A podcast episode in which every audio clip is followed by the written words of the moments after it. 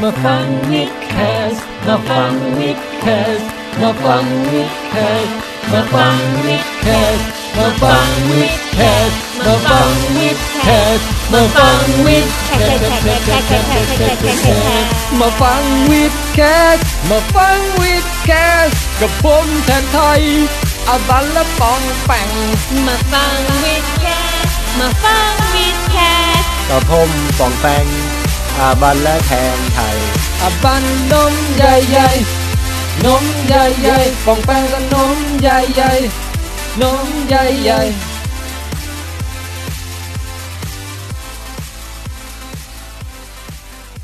ยินดีต้อนรับเข้าสู่รายการวิดแคสครับ ผมแทนไทยประเสริฐกุลสวัสดีครับ ดิฉันอาบันสามัญชน สวัสดีค่ะ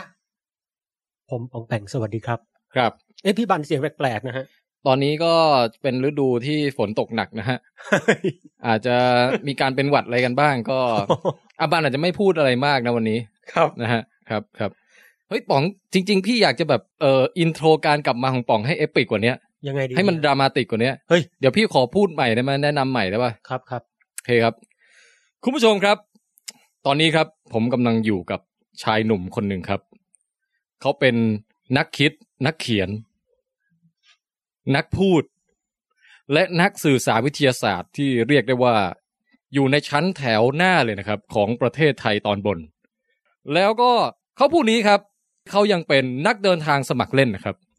เพียงเมื่อไม่กี่กี่ปีก่อนนี้เองครับ เขาไม่เคยออกนอกจากบริเวณชายแดนของประเทศไทยมาก่อน แต่เขาก็ได้ก้าวออกไปสู่ประเทศเพื่อนบ้านที่ชื่อว่าสาธารณรัฐประชาธิปไตยประชาชนลาว แล้วเขาก็นำเรื่องราวกลับมาเล่าให้พวกเราฟังในรายการวิดแคสที่นี่นะครับ หลังจากนั้นอีกครับ เพียงไม่กี่ปีผ่านไปครับ เขาถึงกับเดินทางข้ามช่องแคบมาลากาไปยังดินแดนที่เรียกว่าสิงคโปร์ไกลขึ้นกว่าเดิมหน่อยหนึ่งนะครับ จากนั้นเขาก็นำเรื่องราวประสบการณ์กลับมาเล่าให้พวกเราฟังกันอีกครั้งหนึ่งครับ และเพียงปีที่แล้วนี่เองครับ ชายผู้นี้เริ่มเติบโตในฐานะนักเดินทางนะครับ เขาได้ก้าวข้ามทะเลจีนใต้ครับ ไปสู่ดินแดนอาทิตย์อุทัยที่มีชื่อว่านิปง แล้วเขาก็ได้นำเรื่องราวกลับมาเล่าให้พวกเราฟังในรายการวิดแคสแห่งนี้ครับ และจนมาถึงในปี 2017 นี้ครับ ไม่มีที่ใดที่จะเดินทางไปได้ไกลกว่านี้แล้วครับ นอกจากฝั่งตรงข้ามของดาวเคราะห์ดวงนี้นะครับ ประเทศที่เรียกว่าสหรัฐอเมริกา ขอยินดีต้อนรับเวลคัมแบ็กคุณป๋องแปงอาบรงจันทมาศครับ Everybody put your hands in the air. Thank you. Thank you. Thank you, you motherfucker. ขอบคุณครับ ขอบคุณครับ โอ้ยโอเค ต่อไปหลังจากนี้พูดธรรมดานั่นแหละ ได้ฮะโอ้โห เอปิกมากอะ เป็นไงฮะ การแนะนำ สุดยอดมากเฮียผมผมสะดุดตั้งแต่เป็นนักคิดนักเขียนละ พี่ไปเป็นพวกพิธีกรแบบเอ่อทอล์กโชว์อะไรอย่างงี้ได้ปะ โอ้โหเฮ้ยตะกี้ผมว่าได้เลยนะ ได้อยู่นะ เฮีย เออ ฝืนมากไหมถามจริง เฮ้ยที่พูดมานี่เป็นความจริงทั้งนั้น เออเอ้ยเป็นความจริงจริงๆด้วย เออ ก็เริ่มจากลาวไปสิงคโปร์ไปญี่ปุ่น ใช่ไหม ครั้งนี้แบบซัดเปี้ยงอเมริกา หลายท่านที่ไม่ได้ติดตามข่าวสารทางเพจของเรานะฮะ facebook.com/withcashthailand อื้อหือ อาจจะไม่รู้ว่าคุณป๋องแปงเนี่ยเออเมื่อสองอาทิตย์ที่ผ่านมานี่ได้ไปอเมริกามานะฮะ ใช่ครับ คือต้องบอกงี้ฮะเฮีย ม คือประสบการณ์การไปอเมริกาครั้งเนี้ยต้องบอกว่ามันแบบ มันเป็นประสบการณ์ที่มีค่าที่สุดครั้งหนึ่งในชีวิตผมเลยว่ะเฮียทั้งสุขทุกข์ท เฮ้ย รมานคละเคล้า ดราม่า ดราม่าไม่มี เฮ้ย เมื่อไหร่มันจะมีดราม่าล่ะ เอาเฮียแม่ เฮ้ยวันนี้ไม่มีท่านบันอยู่เนื่องจากท่านบันเนี่ยต้องไปปฏิบัติภารกิจที่เชียงใหม่นะ อ่ะถ้าใคร ก็ ไม่รู้ก็ตะกี้เป็นเสียงอบันตัวปลอมนะครับ โอ้โหเฮียผมว่าเขารู้นะ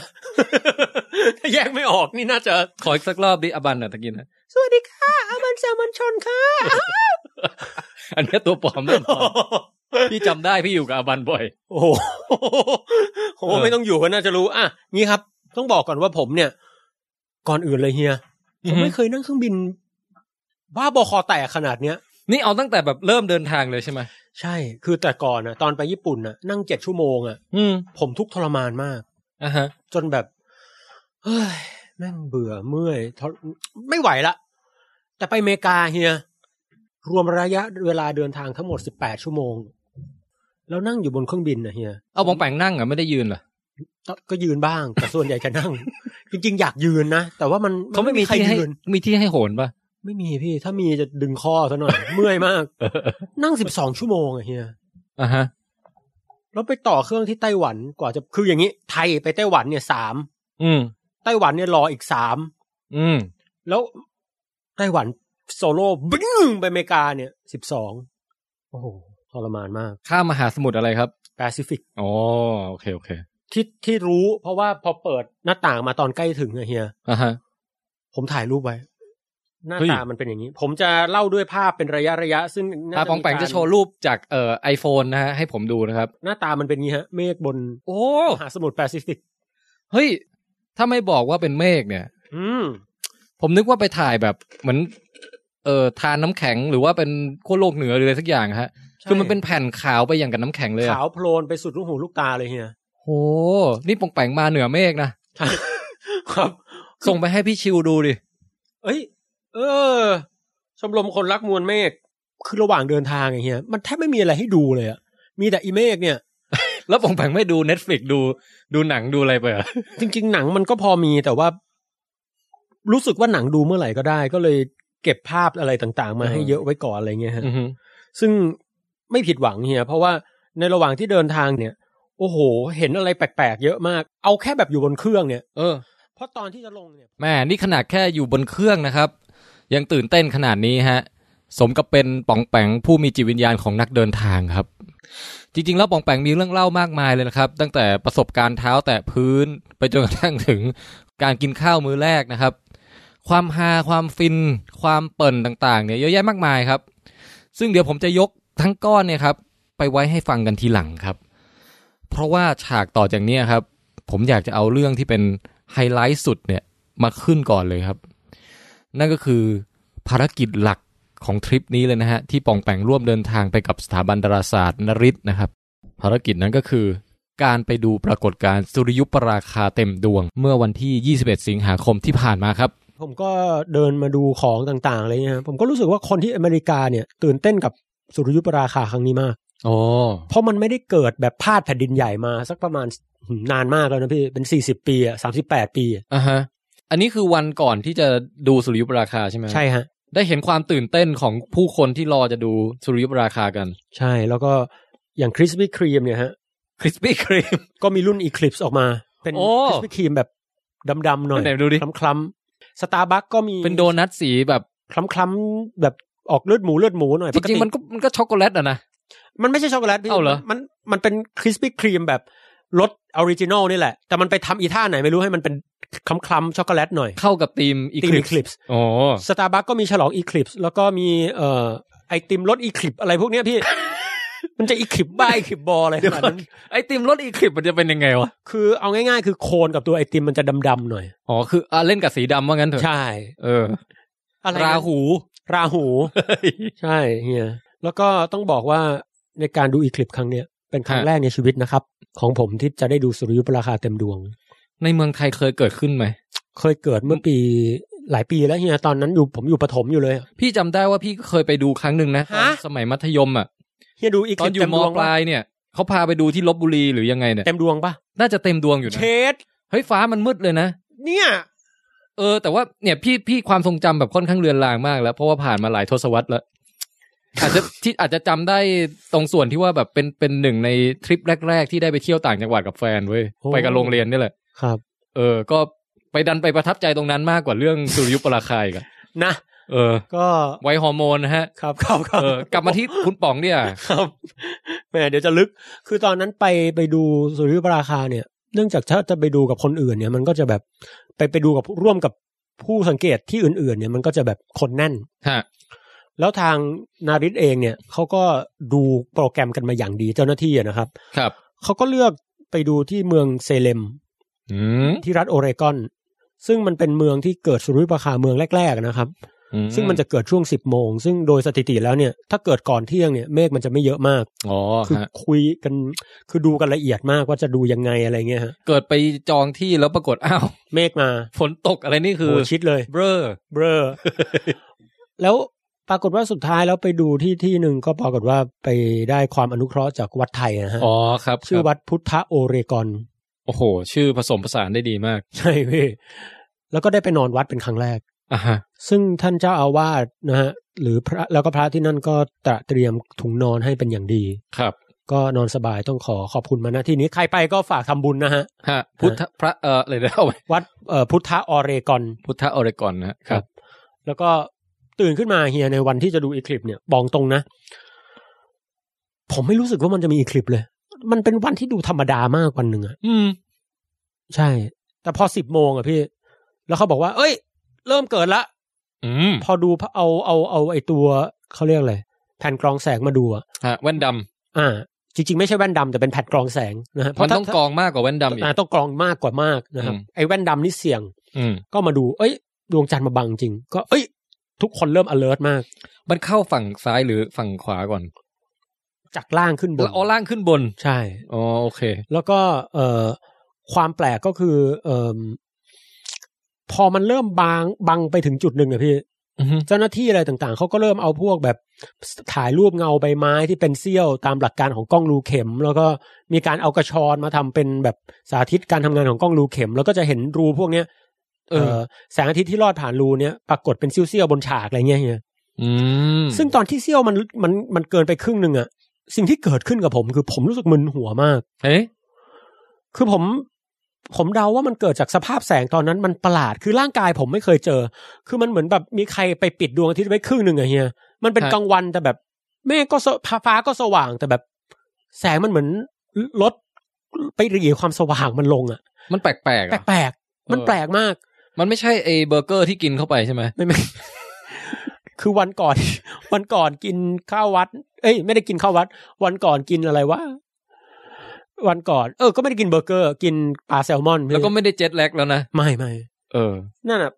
แล้วก็ เอ๊ะ ผมงงว่า เอ๊ะ เริ่มมึนๆ แล้วก็พอเริ่มปรับตัวได้ก็ไม่มึนละ เดาเลย เลยเดาว่า เอ๊ะ หรือแสงมันแปลกๆไป เออ แล้วยิ่งตอนเป็นเซี่ยวบางอะพี่ อือฮึ มันยิ่งแบบแสงยิ่งแปลกไปกันใหญ่ คือไม่มืดนะ อืม แล้วมันก็ทำให้ผมแบบแปลกประหลาดมาก คือมันเป็นบรรยากาศแปลกประหลาด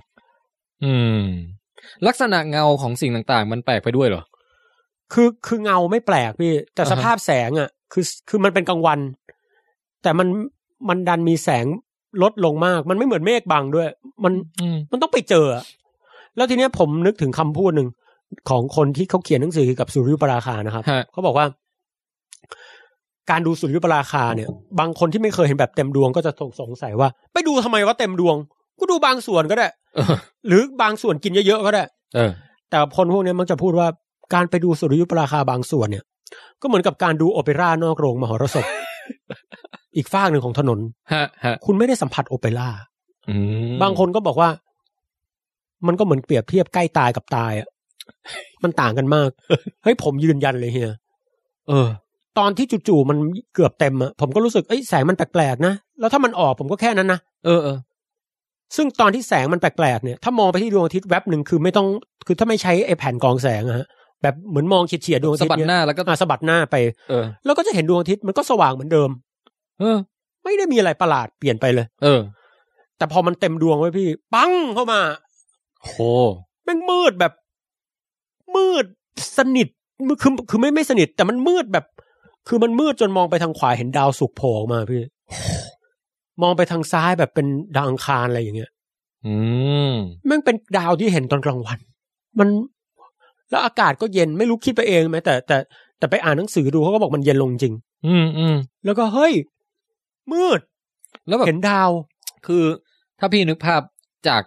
พระอาทิตย์ตกไปจนถึงแบบมืดอย่างเงี้ย สมมติแบบหกโมงครึ่งถึงทุ่มหนึ่งมันจะแสงมันจะค่อยๆเปลี่ยน ครับ แต่นี่คือพอมันชนขอบปุ๊บ มันเปลี่ยนทันทีเลยอย่างเงี้ยเหรอ บุบเลย เหมือนคนปิดไฟ เหมือนคนปิดไฟทันที แล้วมีแค่แสงเลื่อยๆอยู่ตรงขอบฟ้านิดเดียว อืม แล้วตอนนั้นคือผมถ่ายอะไรมาแบบ มันมืดมากพี่มันมันถ่ายไม่ได้ เออ แล้วมองไปที่ดวงอาทิตย์อะตอนนั้นมองด้วยตาเปล่าได้ อ่าฮะอ่าฮะ สิ่งที่ผมเห็นคือตรงขอบดวงอาทิตย์มันเป็นสีแดงๆคล้ายๆกับวงแหวนหลอดออฟเดอะริง เชี่ย แล้วตรงขอบที่ห่างออกมา เป็นเหมือนพวยพุ่งแบบเป็นขนละลอกออกมาเป็น เอ้าเห็นเลยเหรอ เห็นด้วยตาเปล่า เป็นเส้นออกมาแบบ โอ้ เฮ้ยผมไม่เคยเห็นอะไรประหลาดขนาดนี้มาก่อน นี่คือเรายังไม่ต้องลงเรื่อง ความรู้ทางวิทยาศาสตร์เลยนะ ฮะ เอาแค่ประสบการณ์ที่ได้ไปสัมผัสไปรับรู้มาด้วยตนเองเนี่ย ฮะ เฮ้ยมันมีความแบบ มันมันมีความดราม่าทางอารมณ์อยู่เหมือนกันนะ เยอะมาก ภาพภาพที่เห็นนะ คือวินาทีนั้นผมแบบเฮ้ย ที่เขาว่ามันมีสงครามโบราณเกิดขึ้น แล้วเกิดอีคลิปส์เต็มดวงอะฮะ อ่ะฮะ แล้วสงครามหยุดอะ เออ ผมว่าตอนนั้นไม่เข้าใจ แต่ตอนเนี้ยผมว่า เออมันก็ควรกลัว อืม คือแต่ความรู้สึกนั้นมันเปลี่ยน แต่ก่อนเขาคงรู้สึกกลัวแล้วไม่เข้าใจ แต่ตอนนี้พอเข้าใจมันมันรู้สึกยิ่งใหญ่ว่ะเฮีย อืมอืม มันรู้สึกดื่มด่ำไปกับช่วงเวลาแห่งความพอดี เพราะว่าโลกเราเนี่ย โอ้ พอดีมากที่ดวงจันทร์กับดวงอาทิตย์มีขนาดพอๆกัน อ่า ถ้าไม่งั้นพอบล็อกไปปุ๊บมันก็จะเหลือวงแหวนตั้งใหญ่นะ อ่า คือถ้าเหลือนิดหน่อย ใช่ไหมฮะ คือ เออ คือถ้าเหลือดวงอาทิตย์เยอะๆหน่อย เออ ก็ไม่เกิดแบบเต็มดวงก็ อ่า ไม่ตื่นเต้น แต่ถ้าดวงจันทร์ใหญ่มากๆเข้า ก็ไม่เห็นไอ้โคโรนา โอ้ ที่พุ่งออกมา ไอ้ที่ปองไปบอกว่าเป็นเส้นเส้นๆ เป็นเส้นสีขาวพุ่งแบบ แล้วครั้งเนี้ยประหลาดทุกคนที่ไปดูก็บอกประหลาด เพราะว่ามันพุ่งมา แล้วมันไปแน่นสามจุดเหมือนเป็นมงกุฎสามง่ามแบบ เอ้ย ประหลาด เออเออ ฮะก็เลยแบบ เอ้ยมัน ผมประทับใจมากอะผมแบบ คือเราเห็นปรากฏการณ์ธรรมชาติบ่อย ไม่ว่าจะเป็นปรากฏการณ์ตอนแสงอัสดงที่มันเป็นสีทองทองๆก็สวย ลุงกินน้ำก็สวย แต่อันนี้มันมันมันเกิดในชั่วแบบแค่หนึ่งนาทีกว่า แล้วมันแบบ เออ มันทรงพลังมากเฮีย มันมีความทรงพลังของการแบบโคจรมาบรรจบกันของหลาย ๆ สิ่งที่มันยิ่งให ใช่ ญ่แล้วเพียงชั่ว เพียงเพียงแบบทั้งสถานที่และเวลามันแบบชั่วแป๊บเดียวมาก ครับ นี่มันค้างอยู่นานเท่าไหร่บางบาง ประมาณหนึ่งนาทีสี่เอ่อหนึ่งนาทีห้าสิบวิอะไรเงี้ยฮะ อืมจริง ๆ ถ้าปองแปงออกวิ่งอ่ะ แล้ว ไล่ไล่ดู ที่มันเต็มเต็มดวงไปเรื่อย ๆ อย่างเงี้ยได้ปะ ได้ยินว่ามีคนนั่งเครื่องบินดูนะฮะเพื่อให้เพื่อจะได้เห็นการบังให้นานที่สุด เออ คือถ้าเราวิ่งด้วยอัตราเร็วแบบเท่ากับ ค่ะ โลกหมุนพอดีหรือยังหรือ ใช่ อะไรสักอย่างอ่ะ ใช่ ปองแปงก็จะได้ดูมันนานมาก นานมาก ได้ยินว่ารัฐที่ดูได้นานที่สุดนี่เป็นสองนาทีกว่า แต่ว่าผมว่าหนึ่งนาทีห้าสิบสำหรับผมก็โอเคมากละ เอางี้พี่ถามหน่อย สมมุติถ้าปวดขี้ตอนนั้นนะ โอ้โหไม่ได้ เพราะว่าผมอะขี้ไว้ก่อนละ ผมพร้อม คือถ้าใครที่แบบอุตส่าห์รอมา แล้วแบบเสือกปวดขี้วินาทีนั้นนี่ อาจต้องราด มันมันต้องเลือกระหว่างแบบรออีกกี่กี่กี่สิบปีกับกับแบบ โอ้โห นะ อันนี้จะเกิดที่อเมริกาอีกครั้งนี่ก็รออีกเจ็ดปี โหแต่เฮียแม่งเอลิแกนยิ่งใหญ่จริงๆ เอ นะ อเออเออ แล้วก็บอกเป็นความรู้นิดนึงนะครับ ครับ คือดวงจันทร์เนี่ยมันเจอแรงเอ่อเกี่ยวกับไทด a ลแล้วก็ความเสียดทานจากน้ำในมหาสมุทรเนี่ย อืม ทำให้ดวงจันทร์เขาห่างจากโลกออกไปเรื่อยๆ ปีละหลัก อืม ประมาณแบบแปดเซนอะไรเงี้ยฮะ ฮะฮะ ความน่าสนใจคือขนาดปรากฏของดวงจันทร์ก็จะเล็กลงเรื่อย เออพอมันยิ่งไกลไปมันก็ยิ่งเล็กลงเล็กลง ๆ ใช่ สมมติว่าดวงอาทิตย์เท่าเดิมสมมตินะฮะจ ฮะ ริงๆคือมันมันอาจจะต้องขยายขึ้นอะไรก็ตาม แต่หมายความว่า ถ้าคิดแค่ขนาดของดวงจันทร์น่ะมันจะเล็กลงจนกระทั่งอีกไม่นานเราจะมองไม่เห็นอีคลิปเต็มดวงแล้วพี่ เออ อีกไม่นานนี่คืออีกประมาณหกล้านปี อืม อย่างนั้นต้องรีบไปหาดูนะ ต้องรีบดู ใช่ครับ แต่คือ เออ มันมันคือในแง่ปรากฏการณ์ธรรมชาติที่แบบโหเห็นแล้วหน้าพิศวงหน้าอัศจรรย์ต่อดวงตาและแบบอารมณ์แบบบรรยากาศรอบด้านนี้มันสุดยอดเลยใช่ไหม สุดยอดที่สุดผมไม่เคยเจออะไรแบบนี้ อืม ถ้าเฮียไม่เชื่อ ขออนุญาต โอ้ มีคลิปวิดีโออันหนึ่งครับ ครับ ต้องให้เฮียดูฮะ เป็นฝรั่งคนหนึ่งครับ เออนี่เป็นคุณลุงท่าทางแบบเหมือนลุงเคนตักกี้อะฮะ ใช่ฮะเขาผมไปอัดความรู้สึกผมถามว่า เอ้ย คุณรู้สึกไงตอนเกิด totality เฮียลองกดฟังครับ โอ้ยลองลองดูครับ Uh, How do you feel about the total totality? I've seen many partial eclipse before, and it's just, you know, a dent out of the sun or a chunk out of the sun, but the totality, completely different. When you see the corona around, the color different. You can Hmm. take your glasses off, look with your eye, and then the diamond ring and have to put your eye back. Total eclipse, completely different than anything else. have to see total. Thanks. โอเคอ่ะคุณคุณป๋องแปลด้วยครับ เออ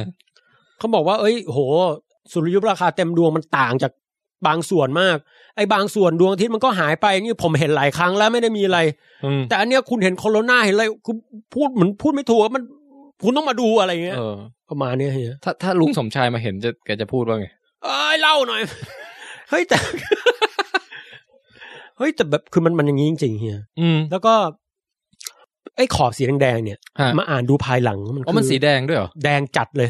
เฮ้ย พี่นึกว่าสีขาวๆซะอีกเห็นในรูปถ่าย คือตรงขอบขอบขอบตรงดวงจันทร์นะฮะ ฮะ มันจะแดงเป็นเป็นแดงเรื่อออกมาเลยเฮีมยอันเนี้ยเขาเรียกบรรยากาศ คือปกติดวงอาทิตย์อะครับ ครับ ตรงผิวเนี่ย คือคำว่าผิวดวงอาทิตย์อะเฮีย ที่เราเห็นเป็นขอบดวงอาทิตย์เนี่ย เออ จริงๆมันไม่มีขอบหรอก คือมันเป็นกลุ่มแก๊สอะพี่ อ๋อ คือมันไม่ใช่ผิวแบบผิวโลกอะไร เอ เงี้ย อเออ คือผิวดวงอาทิตย์จริงๆไม่รู้อยู่ตรงไหน คือมันมีความเบลออย่างหนึ่ง มันก็เป็นแก๊สไปได้เรื่อย ใช่ ๆ เออ ดังนั้นเราจะเรียกตรงผิวเนี่ยว่าบรรยากาศชั้นที่หนึ่งแล้วกัน คือจริง ๆ มันก็เป็น อ่า เป็นจะเรียกว่าเป็นผิวก็ได้ แต่เขาก็เรียกเป็นบรรยากาศได้เหมือนกัน เขาเรียกว่าชั้นเอ่อโฟโตสเฟีย โอ้โฟโตสเฟียร์ อ่า ซึ่งแปลว่าชั้นแห่งแสง อ๋อ แปลว่าดวงอาทิตย์ที่เราเห็นเนี่ย เป็นชั้นแห่งแสง แต่มันจะมีบรรยากาศชั้นหนึ่งที่ลอยอยู่เหนือเหนือ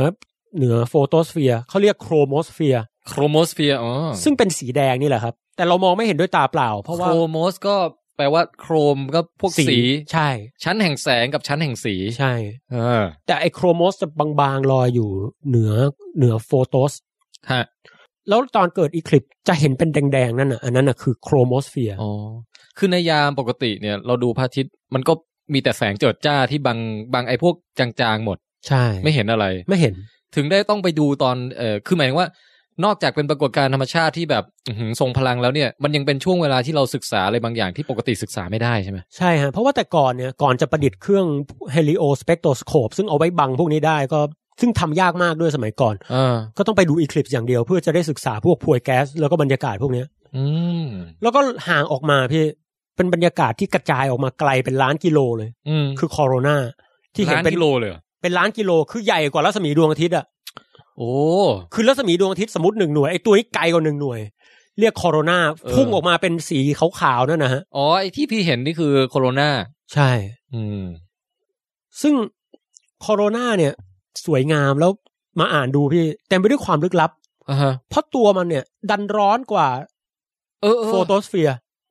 คือข้างในควรจะร้อนกว่า แต่อันนี้ข้างนอกดันร้อนกว่า ดันร้อนกว่า แล้วมันแผ่ความร้อนจากข้างในออกมาได้อย่างไรหรืออะไรแต่ตอนนี้เป็นสิ่งที่เขาไม่ เออ ยังไม่เข้าใจกลไก แล้วทำไมมันดูแบบมีการพวยพุ่งเป็นเส้นๆเป็นอะไรทำไมมันไม่แค่เป็นเป็นเบลอเป็นฝ้าเท่ากันหมดอะไรอย่างเงี้ย เนี่ยฮะอันอันอันนี้อันนี้อาจจะพออธิบายได้ว่ามันเป็นอนุภาคที่พุ่งมาตามสนามแม่เหล็กหรืออะไรเงี้ย อ๋อ แต่ความร้อนเนี่ยแปลกประหลาดเขาเรียกว่า corona heating problem หรืออะไรเงี้ยฮะ เออเออ คือเป็นหนึ่งใน unsolved ม problem อยู่ แล้วก็ที่น่าสนใจคือตัวโคโรนาเนี่ยฮะ อุณหภูมิมันสูงมาก อืม แต่ทำไมมันไม่สว่างเท่าโฟโตสเฟียร์ อืม ก็ไปอ่านดู เขาบอกว่าอุณหภูมิมันสูงจริง มันควรจะเปล่งแสงแรงจริง แต่เนื่องจากความหนาแน่นมันต่ำสุดๆ มันเลยมีมันเหมือนมันเหมือนมีไฟฉายประสิทธิภาพสูงอะเฮีย อ่าฮะ แต่ไฟฉายมันมีอยู่แบบเป็นหย่อมนิดๆหน่อย อ๋อ ๆ กับไอ้ตรงกลางเป็นเทียนอะ เออ แพ็คเทียนกับกากอะ แต่แพ็คซะแบบ แต่ เยอะ แพ็ค เลย แน่นเยอะแบบโอ้โหมา อ๋อ เต็ม โอเคโอเค อะไรอย่างนั้น เออ น่าสนใจฮะ ครับเป็นความรู้จาก แต่อย่างนี้เฮียสุริยุปราคายังไม่จบนะ อืม สิ่งที่ทำให้ผมประทับใจจริงอะ่ะ เฮ้ย นึกว่ายังผมมันนึกว่าเป็นเรื่องนี้ แล้วก็แบบตอนนั้นอ่ะ สิ่งที่ตั้งใจไว้ผมไม่ได้ทำอะไรเลย จะจะถ่ายรูปถ่ายอะไรผมอึ้งยืนตัวแข็งเลยเพราะมันผมไม่เคยเจอ เออ แล้วจู่ๆเขาก็ตะโกนกันเฮ้ยเดมอนริง ฮะ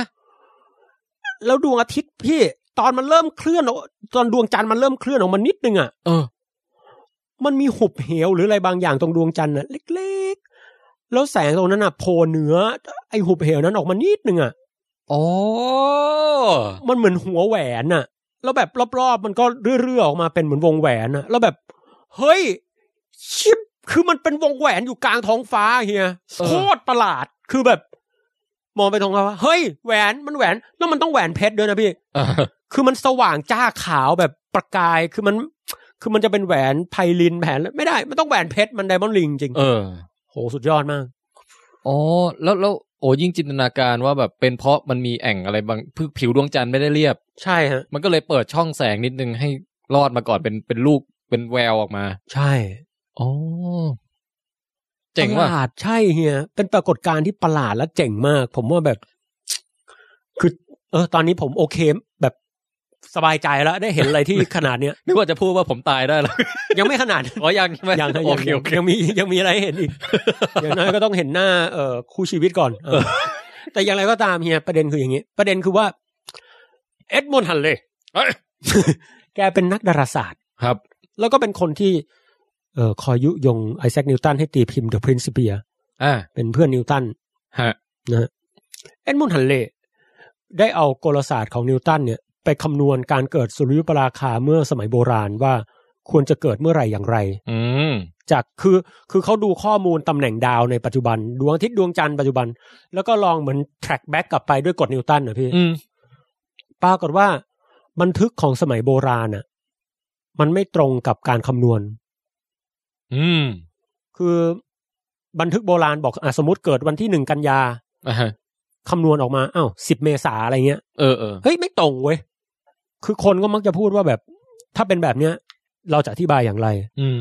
หลาย ๆ คนก็เชื่อว่าเอ้ยกฎนิวตันผิดปะวะ แต่ฮันเล่เนี่ยเชื่อมั่นในกฎนิวตันมาก อืม เลยบอกว่ากฎนิวตันไม่ผิดหรอก สิ่งที่ผิดอ่ะคือการหมุนของโลก เฮ้ย ที่ทุกวันเนี้ยกับสมัยก่อนอ่ะ มันหมุนช้าเร็วไม่เท่ากัน เฮ้ย ใช่ แล้วสิ่งที่ฮันเล่พูดมันก็เป็นจริง เพราะว่าสมัยก่อนกับอาการหมุนสมัยก่อนกับสมัยเนี้ยมันไม่เท่ากันจริงๆเฮียผม เฮ้ย จำไม่ได้ว่าเร็วขึ้นหรือช้าลงนะเข้าใจว่าช้าลง แล้วมันจะต่างกันได้ขนาดเป็นเป็นวันเลยเหรอ เป็นวันเลย เพราะว่ามันมันสะสมกันเป็นพันปีพี่แกแทร็กกลับไปเป็นพันปีเลย อ๋อ ว่าแบบบันทึกโบราณมันเป็นยังไง เออ ทุกวันนี้ เอ้ยปรากฏว่าคนโบราณก็ถูกฮันเล่ก็ถูก แต่สิ่งที่ไม่ตรงคือการหมุนของโลก แล้วกลายเป็นความรู้ใหม่ เป็นความรู้ใหม่ อืม โห แล้วที่เป็นเป็นเกี่ยวกับว่าที่ทุกวันนี้เขาต้องมีการแบบปรับไอเดือนกุมภาเดี๋ยวแป๊บแป๊บๆมีลิฟเอ่ออะไรนะลิฟเยียอะไรพวกนี้ป่ะ อ๋อ อันนั้นน่ะคือการไม่ลงตัวระหว่างเอ่อวันกับปี อันนี้คนละเรื่องกั เอาคนละเรื่องคนละ ใช่ เรื่อง แต่อันนี้คือหมายความว่าวันหนึ่งอะฮะ มันไม่ได้สี่ยี่สี่ชั่วโมง อ่าฮะ มันมันมากหรือมันน้อยกว่าเนี่ยผมจำไม่ได้ใช่ เออ แล้วก็ยังคงทุกวันนี้ก็แสดงว่ามันก็ยังต้องเปลี่ยนไปเรื่อยๆดิ เปลี่ยนไปเรื่อยๆพี่ เข้าใจว่าช้าลงนะ เพราะแรงเสียดทานระหว่างโลกกับนน้ำในมหาสมุทรทำให้มันหมุนช้าลง เออ อืม นิดๆในช่วงชีวิตเราไม่ส่งผล แต่ถ้าพันปีอะผิดไป อืม เป็นวันได้ อืมอืม เออ ฮะ เนี่ยเรื่องสรุปราคามีความน่าสนใจหลายอย่าง แต่เรื่องสุดท้ายจริงๆที่ผมว่าน่าเจ๋งนะเฮีย ฮะฮะ ขออนุญาตเล่าเป็นเกร็ดความรู้สรุปราคาสุดท้ายนะฮะ ได้เลยครับ ก็คือเป็นเรื่องของนักดาราศาสตร์คนที่พยายามไปศึกษาสุริยุปราคาแล้วพี่แกเออชื่อจูเจนเซนเป็นคนฝรั่งเศสนะครับ ครับ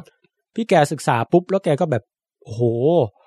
ประดิษฐ์อุปกรณ์ที่สามารถบังแสงดวงอาทิตย์ แล้วก็ศึกษาชั้นบรรยากาศดวงอาทิตย์ได้ อืม แล้วแกก็ศึกษาอย่างละเอียดเลย แล้วแกก็ส่งการค้นพบเนี่ย ไปยังแบบพวกสมาคมวิทยาศาสตร์ฝรั่งเศสอะไรเงี้ยเฮีย อ่าฮะ คือสมัยก่อนมันแบบตีพิมพ์ลงอาร์ค v e ซึ่งเป็นเปเปอร์ออนไลน์ไม่ได้ไง เออ แกก็ต้องแบบส่งโอ้ย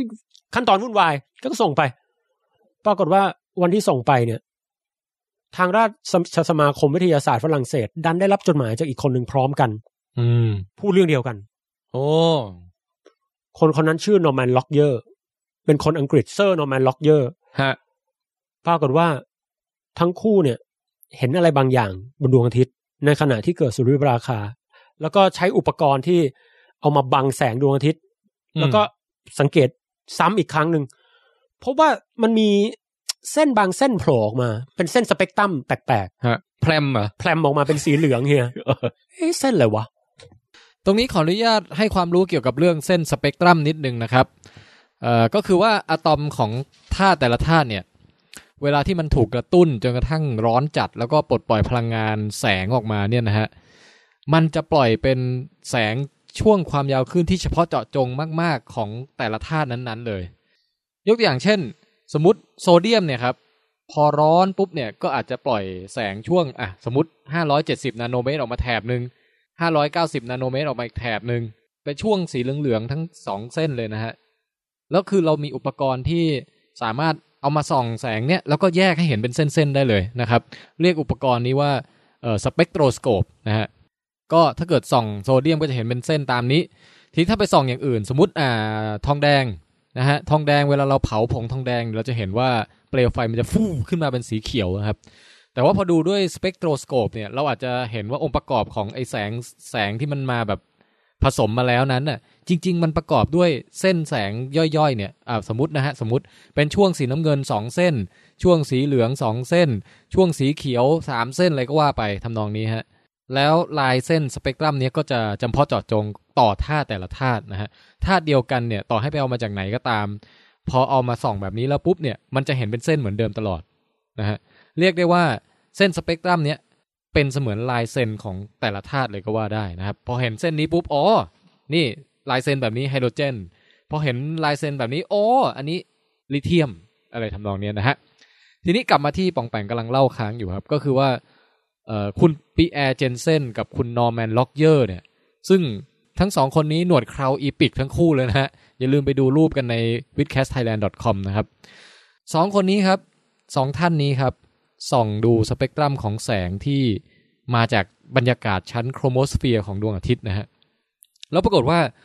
ดันเจอลายเส้นประหลาดบางเส้นเนี่ยที่มันแพรมออกมา ซึ่งไม่ตรงกับธาตุไหนที่เคยเจอมาก่อนเลย เขาก็ไอ้คุณนอร์แมนล็อกเยอร์เนี่ยก็บอกว่าเอ๊ะมันไม่น่าจะใช่ธาตุที่มีบนโลกว่ะ เออ เขาก็เลยตั้งชื่อเนี้ยว่าธาตุดวงอาทิตย์ อืม คือดวงอาทิตย์ภาษากรีกมันเป็นเฮลิออสเขาก็เลยเรียกธาตุตัวเนี้ยว่าฮีเลียม อ๋อนี่ที่มา ใช่ แล้วปรากฏว่านักสมิติวิทยาศาสตร์สมัยนั้นเชื่อไหมครับ ก็ต้องไม่เชื่อไว้ก่อนนะ ไม่เชื่อ เออ หัวเราะเยาะบอก บ้ามันไม่มีธาตุมันจะไปค้นพบธาตุบ้าบอเลย ไม่จริง มันเป็นธาตุทั่วไปนี่แหละ แต่ว่าแบบดวงอาทิตย์มันร้อนไง มันเลยอาจจะเปล่งสเปกตรัมแปลกๆก็เอา า คือมันร้อนจัดอ่ะ คุณจะเอาอะไรกับพวกร้อนจัด อยู่ในที่ขนาดนั้นมัน unusual แบบ behavior อะพี่ เออเออ มันมีพฤติกรรมไม่ปกติ มันก็จะแบบเปล่งแสงบ้าๆบอๆมาได้ เออ ใช่ แต่ปรากฏว่ามีนักวิทยาศาสตร์คนหนึ่งไปเจอหินนะฮะ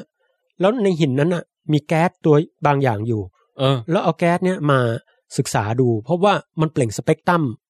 ตัวเนี้ยออกมาตรงกับเดือนดวงอาทิตย์ อ๋อ ทั้งที่มันอยู่ในภาวะปกติบนโลก ไม่ได้อยู่ในภาวะเอ็กซ์ตรีมแบบดวงอาทิตย์ อ่ะฮะ นั่นก็แปลว่า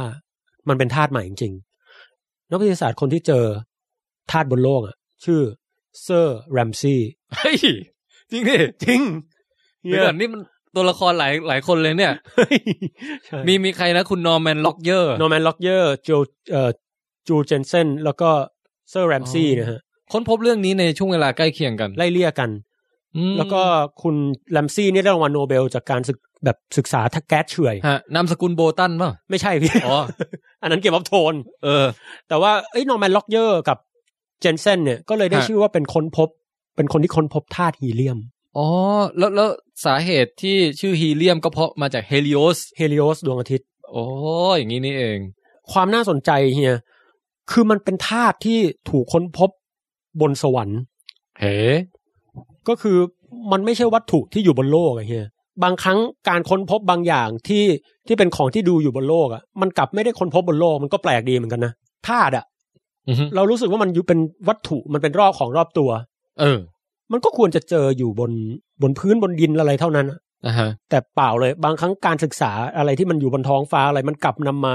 ซึ่งความรู้ใหม่ ๆ ได้เยอะมาก อ๋อ แล้วเป็นเรื่องของธาตุที่แบบอยู่รอบตัวเราทั้งนั้น คือคำว่าธาตุในที่นี้คือหมายถึงว่ามันก็คือสสารน่ะ ใช่ ใช่ไหม ฮะ แต่ว่าแทนที่เราจะไปเดินเดินแล้วก็ค้นพบเนี่ย เรากลับเอ่อค้นพบได้จากการไปส่องดูดวงอาทิตย์ ใช่เฮียซึ่ง อืม แปลกประหลาดฮีเลียมเนี่ย มันเจอยากเฮียว่าเพราะอะไร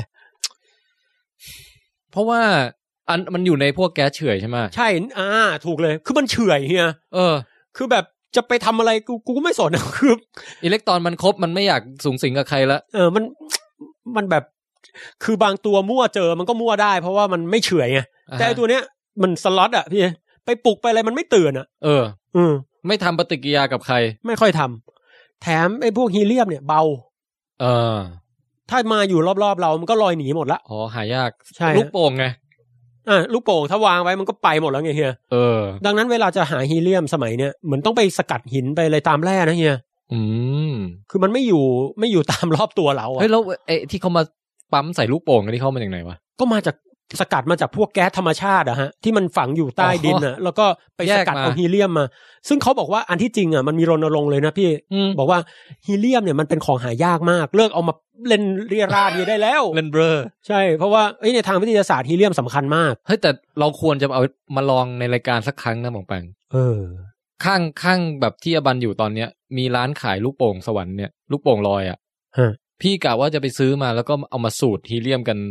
สักรอบหนึ่งดูดิเสียงจะเป็นยังไง เอ้ยได้ยินว่ามันเปลี่ยนนะเฮีย แล้วมันมีอีกแก๊สหนึ่งที่แบบสูตรแล้วเสียงต่ำอะเสียงจะกลายเป็นมอร์แกนฟรีแมนอย่างเงี้ย เออ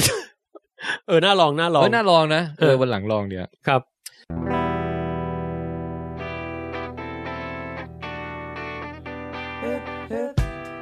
ับ อ่า เป็นไงครับ จากสุริยุปราคาเต็มดวง มาสู่เรื่องธาตุที่ตั้งชื่อตามเทพสุริยะนะฮะ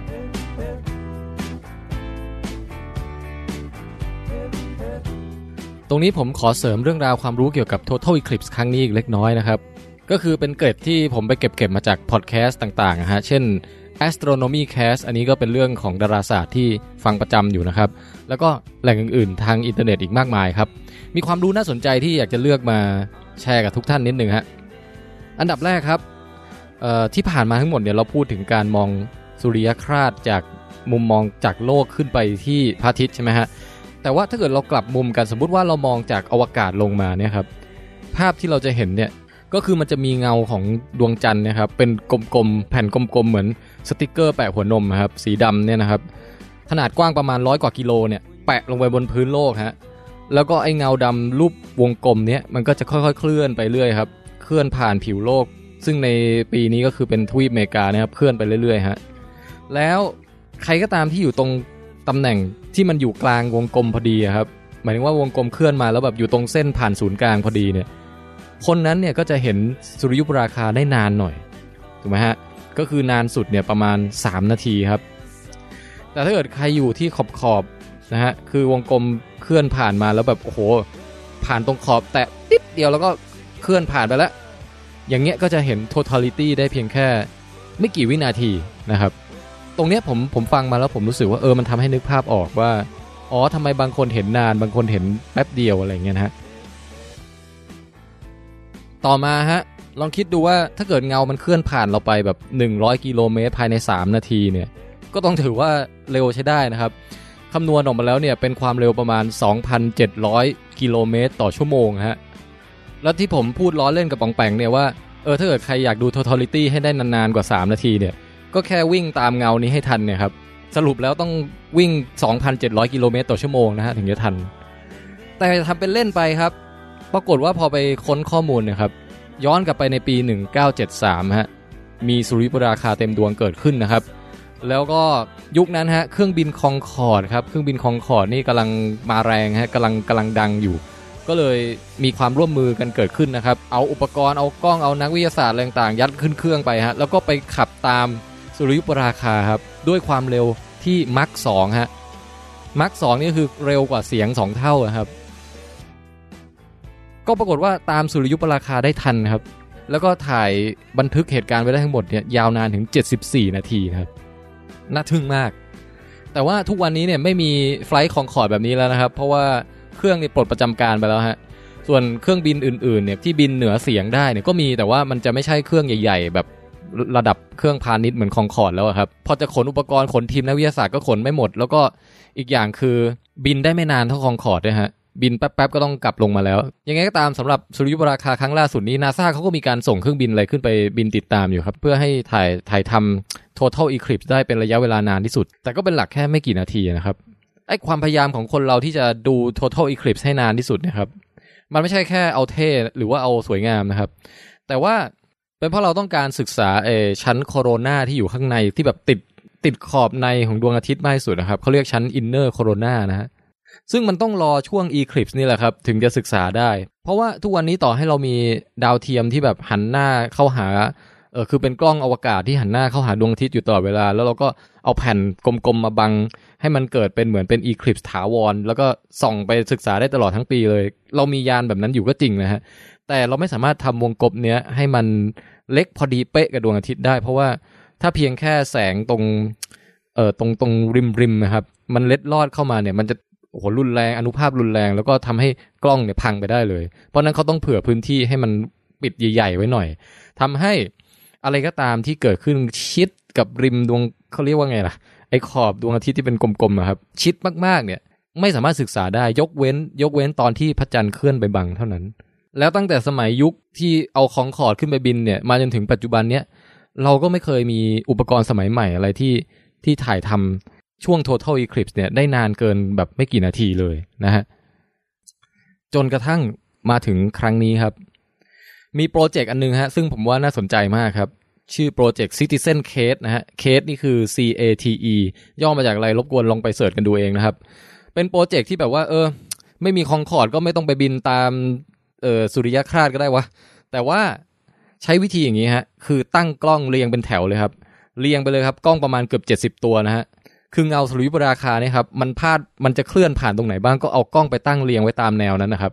พอมันผ่านกล้องตัวหนึ่งไปเสร็จ ก็ให้กล้องอีกตัวหนึ่งถ่ายต่อ พอผ่านกล้องตัวนั้นไปเสร็จก็ให้กล้องอีกตัวหนึ่งถ่ายต่อ แล้วเรียงกล้องเป็นแถวอย่างเงี้ย ข้ามฝั่งอเมริกาจากซ้ายไปขวาเลยนะฮะ แล้วก็ให้อาสาสมัครจากทั้งนักศึกษามหาลัย อาจงอาจารย์นักวิชาการคนทั่วไปนักเรียนมัธยมอะไรเงี้ยช่วยกันไปประจำกล้องแล้วก็เก็บข้อมูลนะครับ สุดท้ายเนี่ยสามารถจะเอาการถ่ายทำ total eclipse ในแต่ละจุดเนี่ยทั้งหมดเนี่ยมาเรียงต่อกันได้เป็นหนัง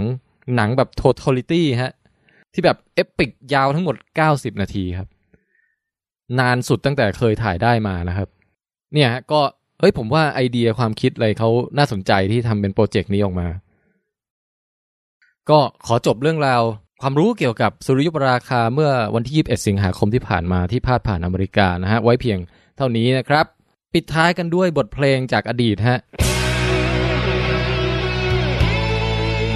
ดูที่ว่าจะมีใครจำเพลงนี้ได้บ้างนะครับ ถ้าอยากรู้ว่าคือเพลงของศิลปินอะไรจากยุคไหนเนี่ย ไปดูคำตอบได้ที่โพสต์ประจำตอนนี้ฮะ อยู่ที่เพจของเราครับ facebook.com/withcastthailand แล้วก็เว็บไซต์ของเราครับ withcastthailand.com ครับ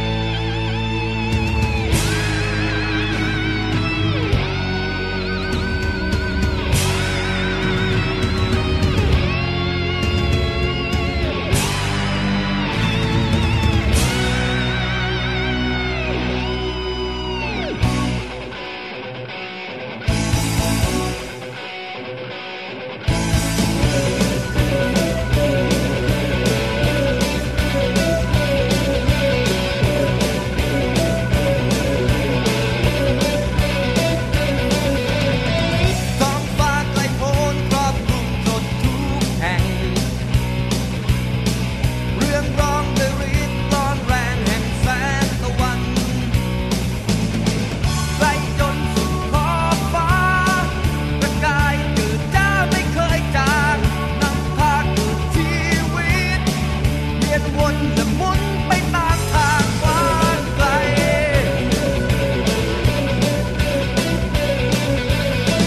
ลอยบนแผ่นฟ้ายาวไกลไม่รู้ดับ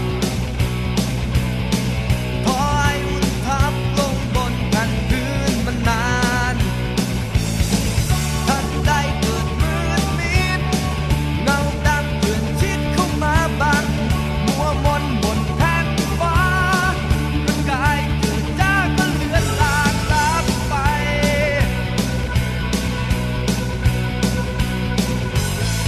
เกิดมีเงาร้ายเข้ามาบังเพื่อนเข้ามาบังแสงตะวัน เกิดมืดมิดพลันตกตะวันหายแผ่นดินที่เห็นก็มัวหมนฟ้าที่เปื้อนมนมืดไปร่างกายร้อนแรงกลับมืดมัวมน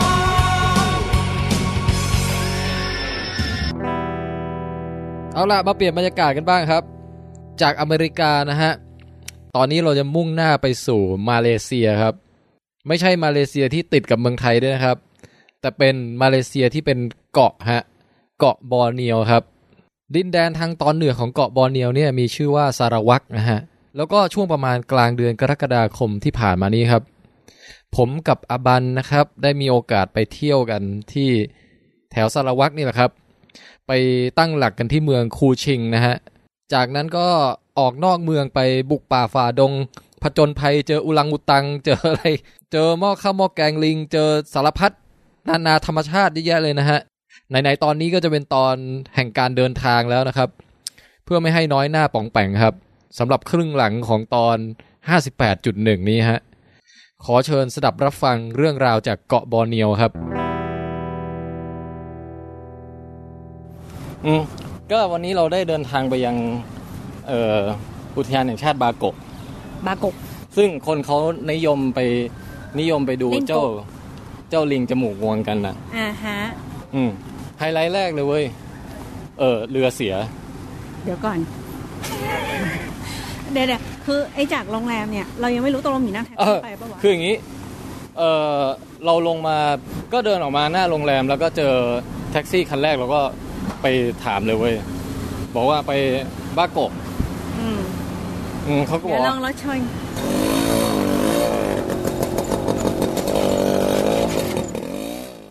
ตกลงเดินไปเล่าไปริมถนนนี่ไม่เวิร์คครับ สุดท้ายก็เลยไปกินข้าวเย็นอะไรกันให้เสร็จก่อนนะฮะ แล้วก็กลับขึ้นมาเล่าต่อบนห้องโรงแรมครับ ฮะ ล้างเท้าก่อนได้ไหม ล้างแล้ว เท้นี่ทำไมเท้าดำปิ๊บ นี่คือเป็นเท้าจากการเดินป่าเหรอ ใช่ใช่ล้างแล้ว ป่าบัวเนียว อืม วันเนี้ยพี่หวีออกไปผจญภัยตามล่าหาลิงจมูกงวง อ่า วิธีการไปดูมันต้องด้านด้นหลายทางต้องนั่งรถไปตรงหมู่บ้านต้องนั่งเรือ แล้วก็เดิน เออ ป่าเทรคกิ้งอีกหลายกิโล เออ อืมแล้วอาบันก็ถอดใจทิ้งหมีไปบอกว่า ขอให้ อ่า หมีไซโยนาราขอให้เดินทางอย่างปลอดภัย แล้วเราก็ไปนวดสปาแทน แล้วเราก็ทำงานในโรงแรม อืม แล้วกลับมาเราได้ตื่นเต้นว่า ไหนเล่ามาซิว่าหลังจากที่โลสัมเพาออกไปเนี่ย อืม ได้ไปเจออะไรมาบ้าง ก็อันดับแรกก่อนเลยเรือเสียน่ะ แต่ว่าเราจะยังไม่เล่าเรื่องเรือเสียเราจะรีวายกลับมาก่อนเหมือนหนังมันจะมักจะเริ่มมาเป็นฉากแบบเอาบันนึกภาพฉากแบบว่าเรือที่แบบลอยอยู่กลางทะเลอะแล้วแบบมองไปแล้วก็แบบกูจะว่ายน้ำถึงฝั่งบวะเนี่ย อืม ทำไงดีวะเสร็จแล้วตัดชึบกลับมา ตอนเริ่มตื่นเช้าลงมาข้างล่าง อือหือ อืมก็เรียกแท็กซี่นะแท็กซี่ก็คือ เออเราได้เจอลุงตู่ เฮ้ย ก็เขาชื่อซีตู่อะเราถามว่าเขาชื่ออะไรเขาบอกเออ my name uncle ซีตู่ อืมงั้นก็ชื่อลุงซิตู่สิ อืมก็คุณลุงซีตู่ก็ใจดีแหละ เหรอ อืม คิดตังค์เราห้าสิบลิงกิต นี่คือใจดีเหรอ อืม โดนฟันแล้วละมั้ง ไม่ก็แหมอูเบอร์มันเขาบอกอะไรประมาณสามห้าสี่สิบใช่ไหม อันนี้แท็กซี่ธรรมดาก็เดินออกไปหน้าโรงแรมเรียกเลย แล้วว่าห้าสิบก็โอเค ลิงกิตหนึ่งประมาณ 8 บาทครับ เท่ากับประมาณแปดห้าสี่สิบสี่ร้อยบาท อืม แล้วก็ตอนแรกบอกว่าคือดูจากอ่านอินเทอร์เน็ตอะไรมาเงี้ย บอกว่าใช้ควรจะใช้เวลาสักประมาณเกือบชั่วโมงกว่าจะไปถึง โหไกลนั่นแหละ ปรากฏขับจริงเท่าไหร่วะ สิบนาที ยี่สิบนาที เฮ้ยทำไมเร็วงั้นน่ะ เขาบอกว่าวันนี้รถไม่ติดเลย It's Baku village. Oh, is the When, village already? Yeah. It's only 20 minutes. Today very free traffic. Yeah, yeah. no mini car. Very fast. ก็คือในการจะเดินทางไปไออุทยานแห่งชาติบาโกะเนี่ยนะ เราก็ต้องขึ้นรถจากในเมืองเนี่ย จะขึ้นด้วยรถเบอร์อะไรก็ได้แท็กซี่ก็ได้รถบัสก็ได้ รถอูเบอร์ก็ได้ เออ อะไรก็แล้วแต่ไปถึงหมู่บ้านที่ชื่อหมู่บ้านบาโกะเว้ย ม แล้วหมู่บ้านบาโกะเนี่ยก็ เออแบบว่ามีป้ายห้ามลงน้ำอยู่เพราะว่าแล้วป้ายมันเป็นรูปจระเข้อะ เอ้ย ชัดเจนป่ะ เออ แล้วมีจริงเหรอ มีจริง แล้วมีเห็นเหรอ มีรูปแบบให้ดูแบบฟักไข่แบบ อ๋ ว่า อ เป็น นึก ตั รู ว ปแบ เล็ บสลั ก บกินคนเอ้ยนึกว่ารูปจระเข้กำลังกินคนเลย ๆเออไม่ไม่ใครมันจะเบลอเอารูปแบบนั้น แล้วเป็น มา รูปอะไร ก็เป็นเป็นรูปแบบป้าเหมือนเวลาป้ายจราจรเขาจะวาดเป็นสัญลักษณ์เออคนข้ามถนนอะไรอย่างงี้ใช่ไหมอันนี้ อืม ก็เป็นสัญลักษณ์จระเข้น่ะ ก็อยู่ริมน้ำอ่ะ แล้ว แล้วมีเห็นจระเข้บ้างไหม เราไม่เห็นเว้ย อ๋อ มันไม่ได้เห็นง่ายขนาด นั้นมันแบบเอามือตีตีน้ำให้มันขึ้นมาอย่างเงี้ย แล้วก็มีอาจจะมองไม่เห็นเพราะมันเป็นขอนไม้ไง แต่พอไปสะดุดโป๊กอ้าวอ้าปากได้ อ้างับขาพี่หมีเลย ยังไงก็ตามมันก็เป็นที่ที่แบบต้องไปซื้อตั๋วขึ้นเรือเว้ย อือฮึ คือนี่ยังไม่ถึงอุทยานบาโกะนี่คือหมู่บ้านบาโกะ อ๋อ เป็นด่านที่ต้องมีท่าเรือใช่ไหม ใช่ ก็ไปถึงก็แบบซื้อค่าเข้าอุทยานก่อน บอกเป็นข้อมูลไปเลยแล้วกัน ก็คือยี่สิบลิงกิตเท่าไหร่ร้อยหกสิบาท อืม อันนี้คือค่าเข้าอุทยาน ค่ะ แล้วก็ไปซื้อค่าเรืออีก เอ่อยี่สิบลิงกิตอีก แล้วค่าเรือนี่คือดำเนินการโดยชุมชนหรือว่าดำเนินการโดยรัฐ โอ้เราเราคิดว่าเขาแบบโคกันหมดอะ อ๋อ คือหมายความว่าเป็นเฮดควอเตอร์ใช่ไหม อือฮะ เอ่อทุกอย่างมาซื้อที่นี่หมด แต่ว่าพอถึงเวลาจริงก็คือ คนเรือก็คือชาวบ้านที่อยู่แถวนั้นนะ แล้ว แล้วก็ใครว่า เรือเล็ ง กปะ เออเรือเล็ก แล้วออกจากชายฝั่งไหม อย่าเที่ยวปล่อยมุกเบอร์ตัน ปกติก็ชอบเล่นแบบนี้ไม่ใช่เหรอ อืม นี่เว้ย ก็คือไปถึงปุ๊บเว้ยซื้อตั๋วปุ๊บ อ้าวเรือมาเลยเว้ย นึกว่าจะต้องไปนั่งรออะไร ทุกอย่างแบบฟ้าเป็น ใจก็แบบมีกลุ่มคนฝรั่งและชาวท่องเที่ยวใส่เสื้อชุดเสื้อชูชีพรอกันอยู่ในเรือแล้วเว้ย เราก็วิ่งไปเป็นคนสุดท้ายที่ขึ้นเรือพอดี นั่งนั่งได้กี่คนเลย เอ้ยเรือใหญ่ เรือประมาณแบบ เหมือนเรือ ว่ เจ้าพระยา ปะ อันนั้นใหญ่ไป เรือแบบ มีหลังคา เรือหิ่งห้อย แล้วใครมันจะรู้จักเรือหิ่งห้อยหรอก เรือแบบมีหลังคาแล้วก็นั่งได้ประมาณสักยี่สิบกว่าคน เรือแสนแสบ เออเรือแสนแสบเราว่ามันค่อนข้างยาวใช่ไหม อืม อันนี้คือความกว้างประมาณนั้น แต่ว่า เออ ตุ้น แต่ตุ้นอ่ะ อืม แต่สั้นกว่า อืม ก็คือเรือค่อนข้างใหญ่เราก็แบบเอ้ยเออสบายดีเว้ยก็ เออปลอดภัยไม่ใช่เรือแบบแจวเล็กๆ ใช่ใช่ใช่แต่ก็แล้วก็ออกเรือไปปะปะปะปะปะปะปะ อ๋อเป็นเรือกล คงเป็นเรือพายมั้ง พายเรือพายยี่สิบคนนั่นมันเรือสมัยโรมันมั้งแบบคาทาสอะไรอย่างงี้แล้ว นึกว่าทุกคนต้องช่วยกันพายเรือไป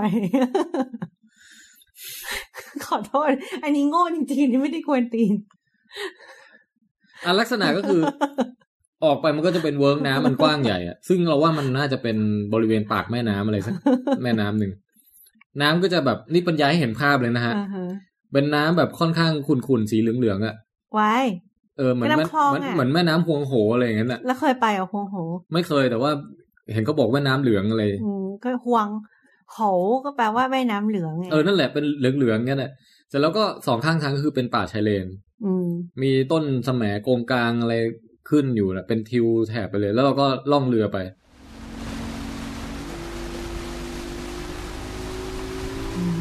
เสร็จแล้วก็ โอ้โหตอนแรกก็ล่องเรือก็แบบอืมลมเย็นๆชิลดีเว้ย การ อืม เดินทาง สักพักมีเรือเบรกอี๊ดปุ่ม ไม่เบรกด้วยเหรอ คือแบบอยู่ดีมัน เออ เราก็งงว่าเรือมันเบรกได้ด้วย แต่เรือมันเบรกจริงๆเว้ยแล้วเราก็หัวขมำไปข้างหน้า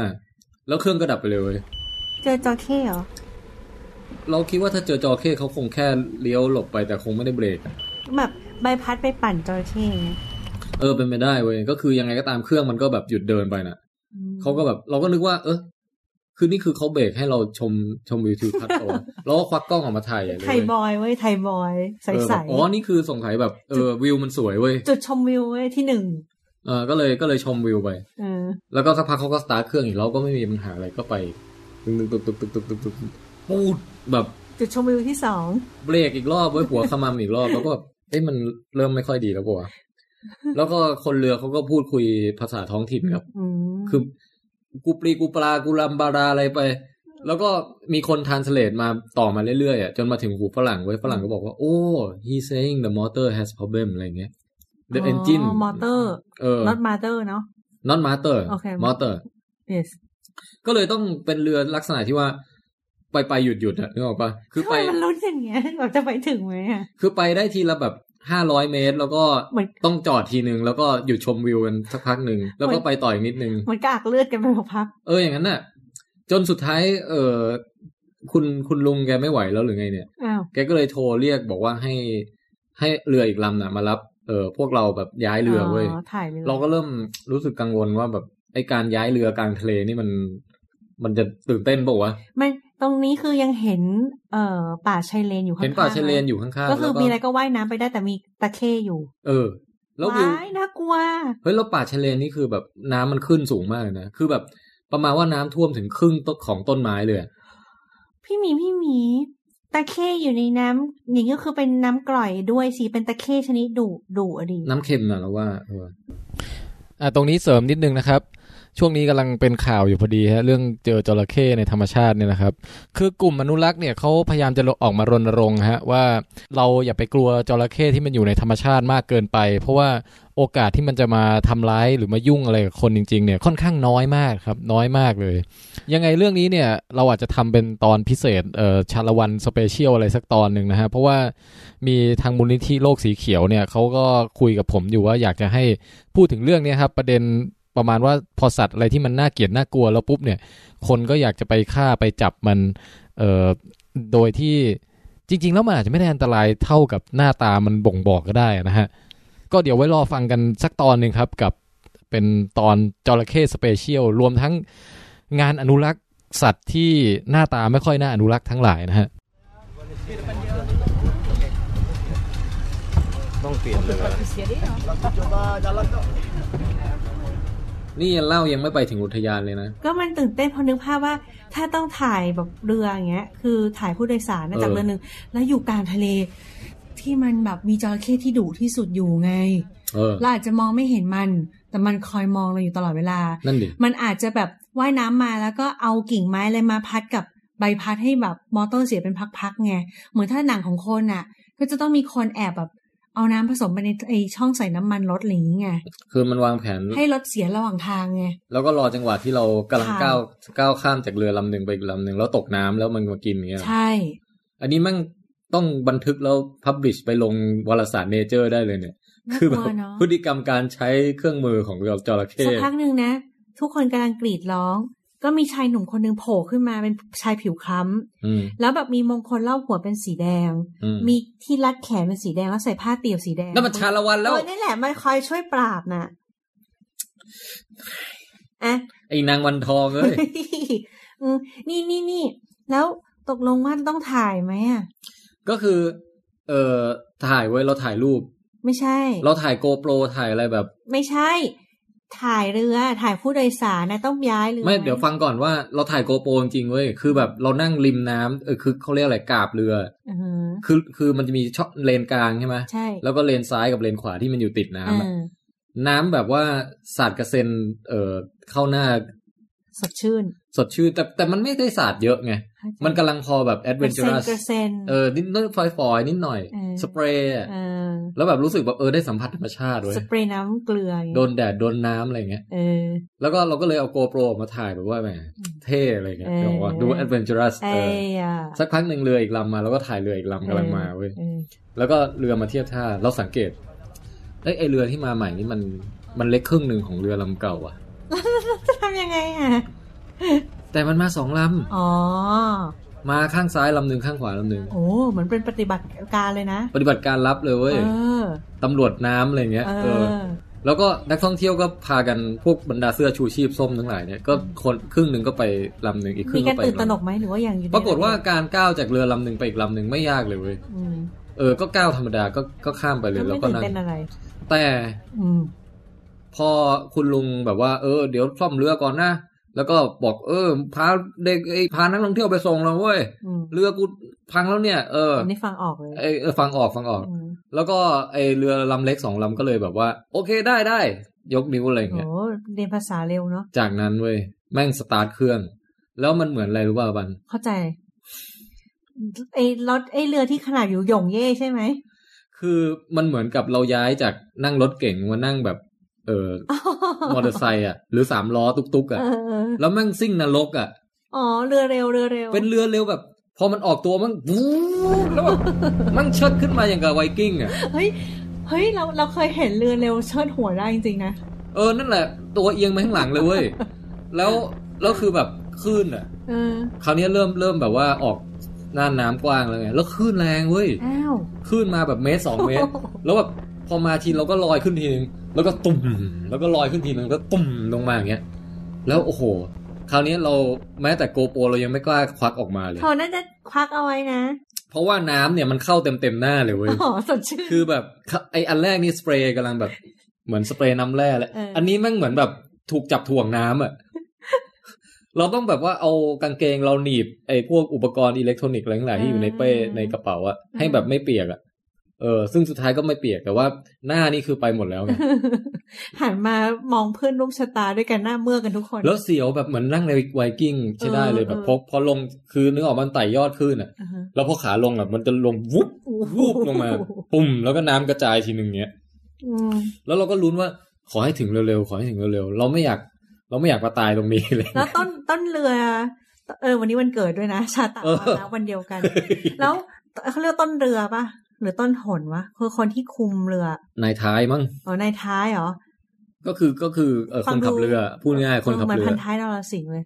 แล้วแล้ว คุมคนคุมหางเสือใช่ไหม เออเออ เออ เขาเขายืนอยู่หรือเขานั่ง เขาเขาตัวยืดๆขึ้นมาหน่อย เราไม่รู้เขานั่งคุกเข่าหรือว่าเขาท่าไหน ตร อะ งนี้ไม่สามารถหันไปมองได้ เราเรา หอ เราไม่กล้าขยับอะไรเลยเว้ยเรากะมือเรากำแบบว่า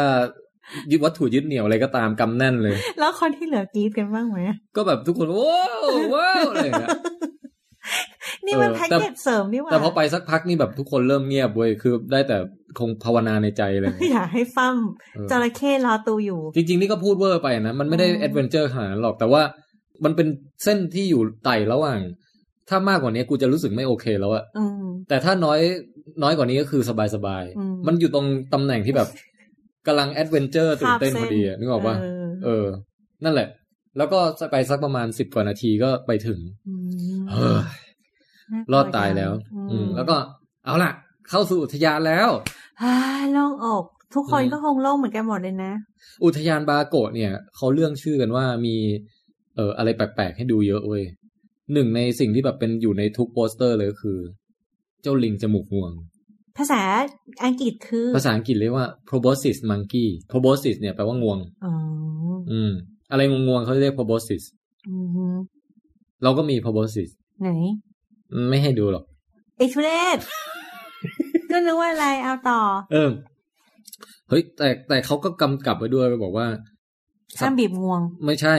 คือสัตว์ป่ามันก็มีธรรมชาติของมัน คือหมายความว่า มันอาจจะกลัวคนหรือมันอาจจะแบบ อ๋อ เอาแต่ใจตัวเองหรืออะไร เพราะฉะนั้นเนี่ยมาเนี่ยก็คือต้องลุ้นว่าจะเจอหรือเปล่า อ๋ออ๋อมันไม่ใช่สวนสัตว์เลยที่มาให้ดู เออ เรียกก็มาอะไรอย่างเงี้ย ใช่เขาบอกว่า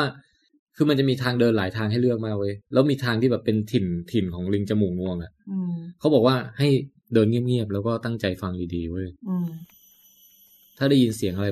แปลกๆแบบมีกิ่งไม้ขยับมีอะไรเงี้ย ให้เดินตามเสียงนั้นไปแล้วจะอาจจะเจอ อาจจะเจอ เออ ดูเหมือนเกมล่าหาสมบัติเลยนะ เราก็ลงจากเรือไปด้วยใจระทึกเว้ย ลงจากเรือปุ๊บมั่งสิ่งแรกที่เจอคือ หมูป่า น่ารักอ่ะ ที่ถ่ายรูปส่งมาให้ดูไอ้ตัวนั้นเนาะ เออ แล้วคือ ไอ้ยหมูป่าตัวนี้เว้ย อืม เราเห็นมันเสร็จเราก็ถ่ายรูปมันจนเบื่อ เดินไปเข้าห้องน้ำเดินกลับมาอ้าวแมันยืนอยู่หน้าห้องน้ำอีก เหรอ พอไปเดินเที่ยวป่าเดินอะไรกลับมาอ้าวมันยืนอยู่หน้าไอ้โรงอาหาร พอเดินไปตรงหาดทรายอ้าวแมันเดินอยู่ริมหาดทราย แล้วเป็นตัวเดียวกันเนี่ยเหรอ ตัวเดียวกัน เนี่ย คือมันแบบ มึงจะอยู่ทุกที่เลยไง วะ ไอ้ตัวเนี้ยมาต้อนรับก่อนเลยเว้ย แล้วก็แบบ อืม อืม น่าสนใจนั้นนี่ไงวายไลฟ์เจอแล้ว ตื่นเต้นนะ ถ่ายรูปมาส่งมาให้อาบันรูปแรกเลย เออ ใช่เราเห็นแล้วเราหัวเราะแต่ตัวมันดูเล็กๆ นะ เออ ตัวเล็กๆ ตัวไซส์ประมาณ เราว่าเท่าเท่าหมาบ้านเราเลยแหละ อุ้ยหมาบ้านหมีก็ตัวใหญ่ แล้วไงต่อแล้วไงต่อ หลังจากหมูป่าเราเห็นอะไรไหมอย่าบอก เพราะ ว่า เห็น วั หมู แค่นี้ เพราะเห็นหมูป่าเราก็ดีใจเลยเว้ย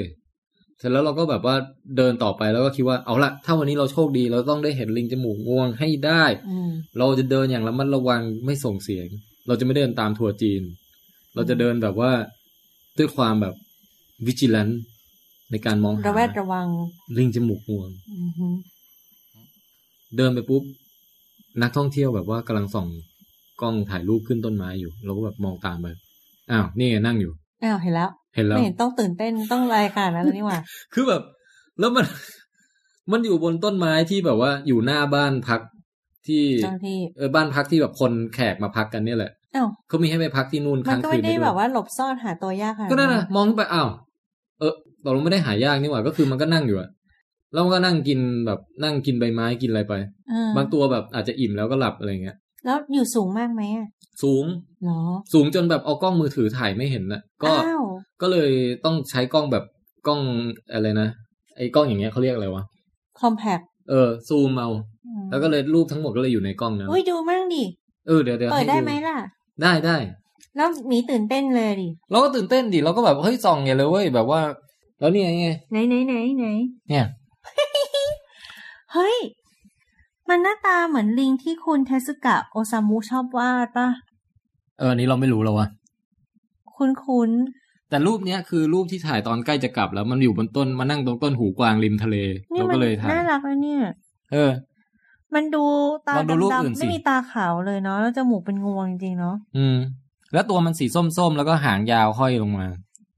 รู้สึกว่ามันจะเป็นข้างบ่าไม่แน่ใจ ลิงกับข้างเนี่ยเรายังงงงๆมันจะมีรูปที่แบบพุง ใช่ ป่อง เหมืนต้น มาก หู อะ กวางเลยเนาะ ต้นหูกวางใช่ เอาต้นหูกวางเลยเหรอแล้วมัน อืม กินใบหูกวางเหรอ แล้วก็เห็นมันดึงกิ่งไม้มาเข้าปากอยู่นะ นี่ นี่แน่ๆพุงป่องแล้วก็มีจู่ด้วย นี่คือจูเหรอ ใช่ มี มีเห็นจมูกแดงป่ะ จมูอ๋อยกาวเป็นเทนกุ แล้วก็มีจูแดง เทนกุคือ โผล่มา อะไร เทนกุคือไอจอมมารญี่ปุ่นที่จมูกยาว อ๋ออ๋ออ๋อ ๆ เหมือนปะล่ะ เหมือนพี่หมีอันนี้ที่เหมือนดินสอนี่คือ คือจูมันเนี่ย หรอ เออคือตัวผู้เท่านั้นถึงจะจมูกยาว อ๋อตัวเมียหน้าหูบเหรอ ตัวเมียก็มีจมูกเหมือนกัน แต่ว่ามันไม่มันจะไม่งวงเท่าตัวผู้ ใช่พุงมันใหญ่จังมันกินใบหูกวางเยอะนะเนี่ย ส่วนใหญ่พวกสัตว์ที่กินใบไม้อาจจะพุงใหญ่ เพราะมันต้องใช้พื้นที่ในการหมักเยอะ คือต้องเป็นถังหมักอะกอริลล่าอย่างเงี้ยพุงใหญ่ เพราะว่ากินใบไม้เป็นหลัก อย่างนี้คนมังสวิรัตจะพุงใหญ่ไหม อันเออ ก็ไม่แน่นะ เฮ้ย เราเคยอ่านสตัดดี้หนึ่ง เฮ้ย เขาบอกว่าลำไส้ความยาวลำไส้คนจะเปลี่ยนตามสิ่งที่เรากินอ่ะ คือมันไส้งอกได้หดได้ ถ้ากินพืชเยอะไส้ก็งอกยาวขึ้น ก็ทำให้พุงใหญ่ขึ้นได้ Amazing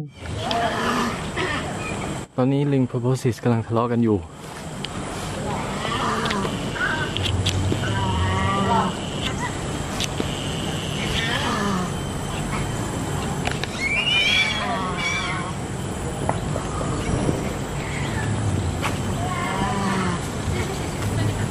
เสียงมันน่าสนใจเวะ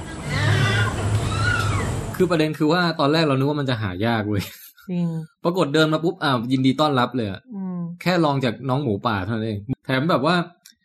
มันจะมีเทรลที่เขาให้ไปเดินแบบเข้าป่าลึกใช่ป่ะ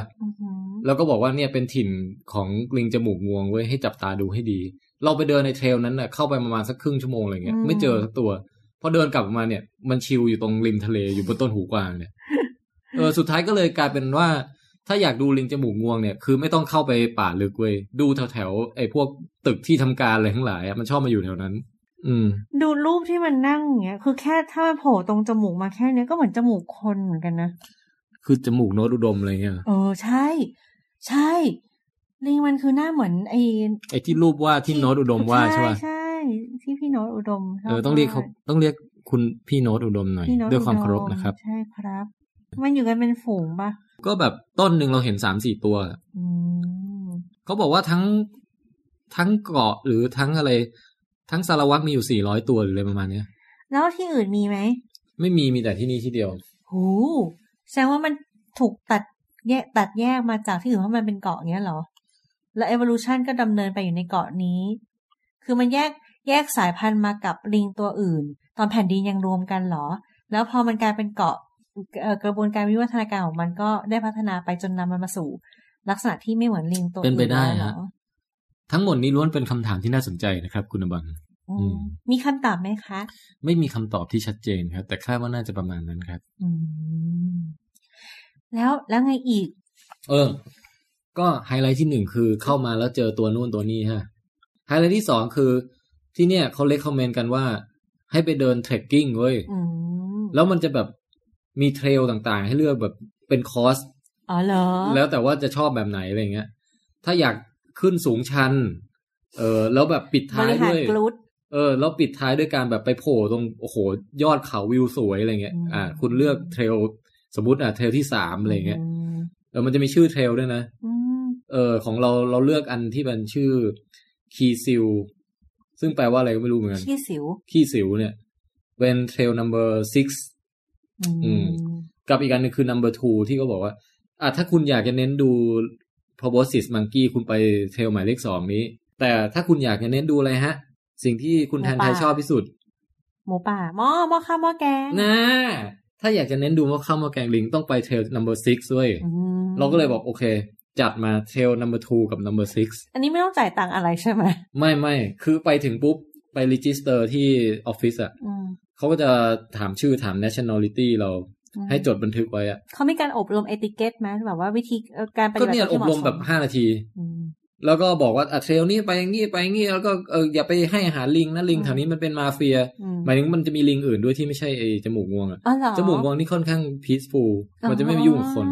แต่มันจะมีไอ้พวกลิงแบบประเภทเดียวกับลิงเมืองไทยอะ อือหือ ที่แบบชอบเข้ามาแย่งน้ำแย่งอาหารอะไรพวกเนี้ยเออลิงมาเฟียนะเขาเรียกอะ เขาเรียกเหรอมาเฟียมังกี้เหรอ ใช่เขาบอกว่าอย่าไปอย่าแบบเราจะลงเล่นน้ำอะไรนี่คือแบบอย่าอย่าวางของทิ้งไว้ ลิงจะมาเอา โอ้ลิงใจร้ายลิงเลว เอออะไรอย่างเงี้ยเขาก็บรรยายบรรยายไป แต่ก็เขาบอกว่าเนี่ยถ้าอยากไปดูหม้อนี่ต้องเทรลนี้เลย number six แล้วเทรลแต่ละเทรลเขาจะบอกละเอียดเลยไว้ยว่าเทรลเนี้ยเอ่อใช้เวลาเดินหนึ่งขา คือไม่ใช่ทั้งไปและกลับนะแต่แบบแค่ขาเดียวเนี่ย กี่ชั่วโมง เออเออ เอออย่างไอเทรลไปดูลิงเนี่ยเขาบอกว่าประมาณสี่สิบห้านาที อืมขาหนึ่งเนี่ยนะ ใช่ ส่วนไอเทลดูหม้อเนี่ยเขาบอกว่าประมาณชั่วโมงครึ่ง โอ้ไปกับสามชั่วโมง ใช่ไปกลับสามชั่วโมง อืม เออเขาบอกว่าให้ไปเทรลที่ยากกว่าและนานกว่าก่อน อืม อ่าเราก็เลยบอกโอเคงั้นเราไปดูหม้อก่อน อืม อ่ะก็ไปเนี่ยมันก็เริ่มแบบว่า เอ้ย เราไปถึงเราทำอะไรก่อนวะอ๋อเราขี้ก่อนเลยเว้ย อีกแล้ว เพื่อความเบา Checkpoint เช็คพอยต์แล้วก็เช็คอิน แล้วก็ เออเขาเรียกว่าไงให้น้ำหนักตัวมันเบาอ่ะ ไม่เกี่ยวอะ แล้วก็ เห็ กินน้ำกินอะไร แล้ว ซื้ เห็น อน้ำ ที่หมีอุ่นได้ทุกที่ทุกเวลา แล้วเราก็ไปเริ่มเข้าสู่การเดินเทรลเว้ย อือหือ อาบัน อย่าให้เราพูดเลยนะ ทำไม เราชื่นชอบมันมากเลยอะ มันเป็นประสบการณ์วันเกิดที่เราฟินมากเลย อือหือ ถึงแม้ไม่มีอบันอยู่แต่ว่า ก็ฟินกว่าเดิม ไม่คืออยากให้อบันมาเห็นด้วย เพราะว่าเทรลมันสวยจริง เนาะ ๆ มันมันเริ่มจากนี้เว้ยมันมีหลายด่าน ด่านแรกเนี่ยคือค่อยๆแบบไต่ภูเขาขึ้นไปเว้ยแล้วลักษณะจะแบบค่อนข้างเป็นป่าดิบชื้นอ่ะ เป็นรากไม้พัวพันแล้วก็เราก็ต้องไต่ชันขึ้นไปตามรากไม้เหล่าเนี้ย แล้วในรากไม้เนี่ย แล้วก็ดินสองข้างหินสองข้างเนี่ยนะมันจะแบบเต็มไปด้วยมอสเว้ย อืม ใครที่ชื่นชอบความเขียวของมอสเนี่ย โอ้โหยเหมือนมีคนแบบไปซื้อพรมมาปูอะ อืม แล้วมันไม่ใช่ มันไม่ใช่ปูแบบปูพืชเดียวไปเป็นแผ่นด้วยนะ คือมันมีความสลับซับซ้อนของ อ่า ตรงนี้หินขึ้นมา ตรงนี้มอส ตรงนี้รากไม้ มันจะแบบมีเว้น เว้นจังหวะ empty space อืม เว้นแบบเขาเรียกอะไร negative space อะ อืม แล้วก็เขียวสลับน้ำตาล เขียวสลับน้ำตาล เราแบบหัวใจละลายอะ่ะ เราเห็นภาพเหล่านี้แล้วเรารู้สึกสวยงามมาก แล้วคือมันทำให้ทำให้แบบว่าอะไรรู้ป่ะเดินไปทุกหนึ่งนาทีแม่งหยุดถ่ายรูปเลย อ๋อ คือมันจะคือเดินทุกหนึ่งนาทีพอเห็นช็อตนี้โอ้โห ต้นไม้ต้นนี้ หินก้อนนี้แบบแม่งสวยจริงๆอันดับแรกก่อนควักกล้องออกมาเออโกโปรก่อน อืม โกโปรนี่คือแบบให้ดูว่าเดินผ่านทางอะไรมาบ้างจากนั้นควักกล้องอีกตัวมาถ่ายแบบถ่ายซูมเว้ย อืม จากนั้นควักกล้องมือถือมาถ่ายเก็บแบบอย่างรวดเร็วแบบว่าเขาเรียกอะไรนะ เออ snap snap เออ snap snap ซะหน่อยอะไรเงี้ย เสร็จแล้วจากนั้นเว้ย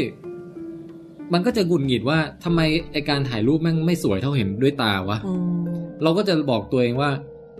เฮ้ยถ้าเราเอาแต่มัวแต่ถ่ายรูปอย่างเงี้ย มันเหมือนเราไม่ได้ซึมซับมันเต็มที่อะ อืม ต้องหลังจากถ่ายรูปเสร็จหมดแล้วอะต้องยืนซึมซับก่อนเว้ย นั่น เราว่าจากจากทริปหนึงที่ขาหนึ่งสี่สิบห้าเอ้ยเท่าไหร่นะหนึ่งชั่วโมงครึ่ง กลายเป็นเท่าไหร่บอกมา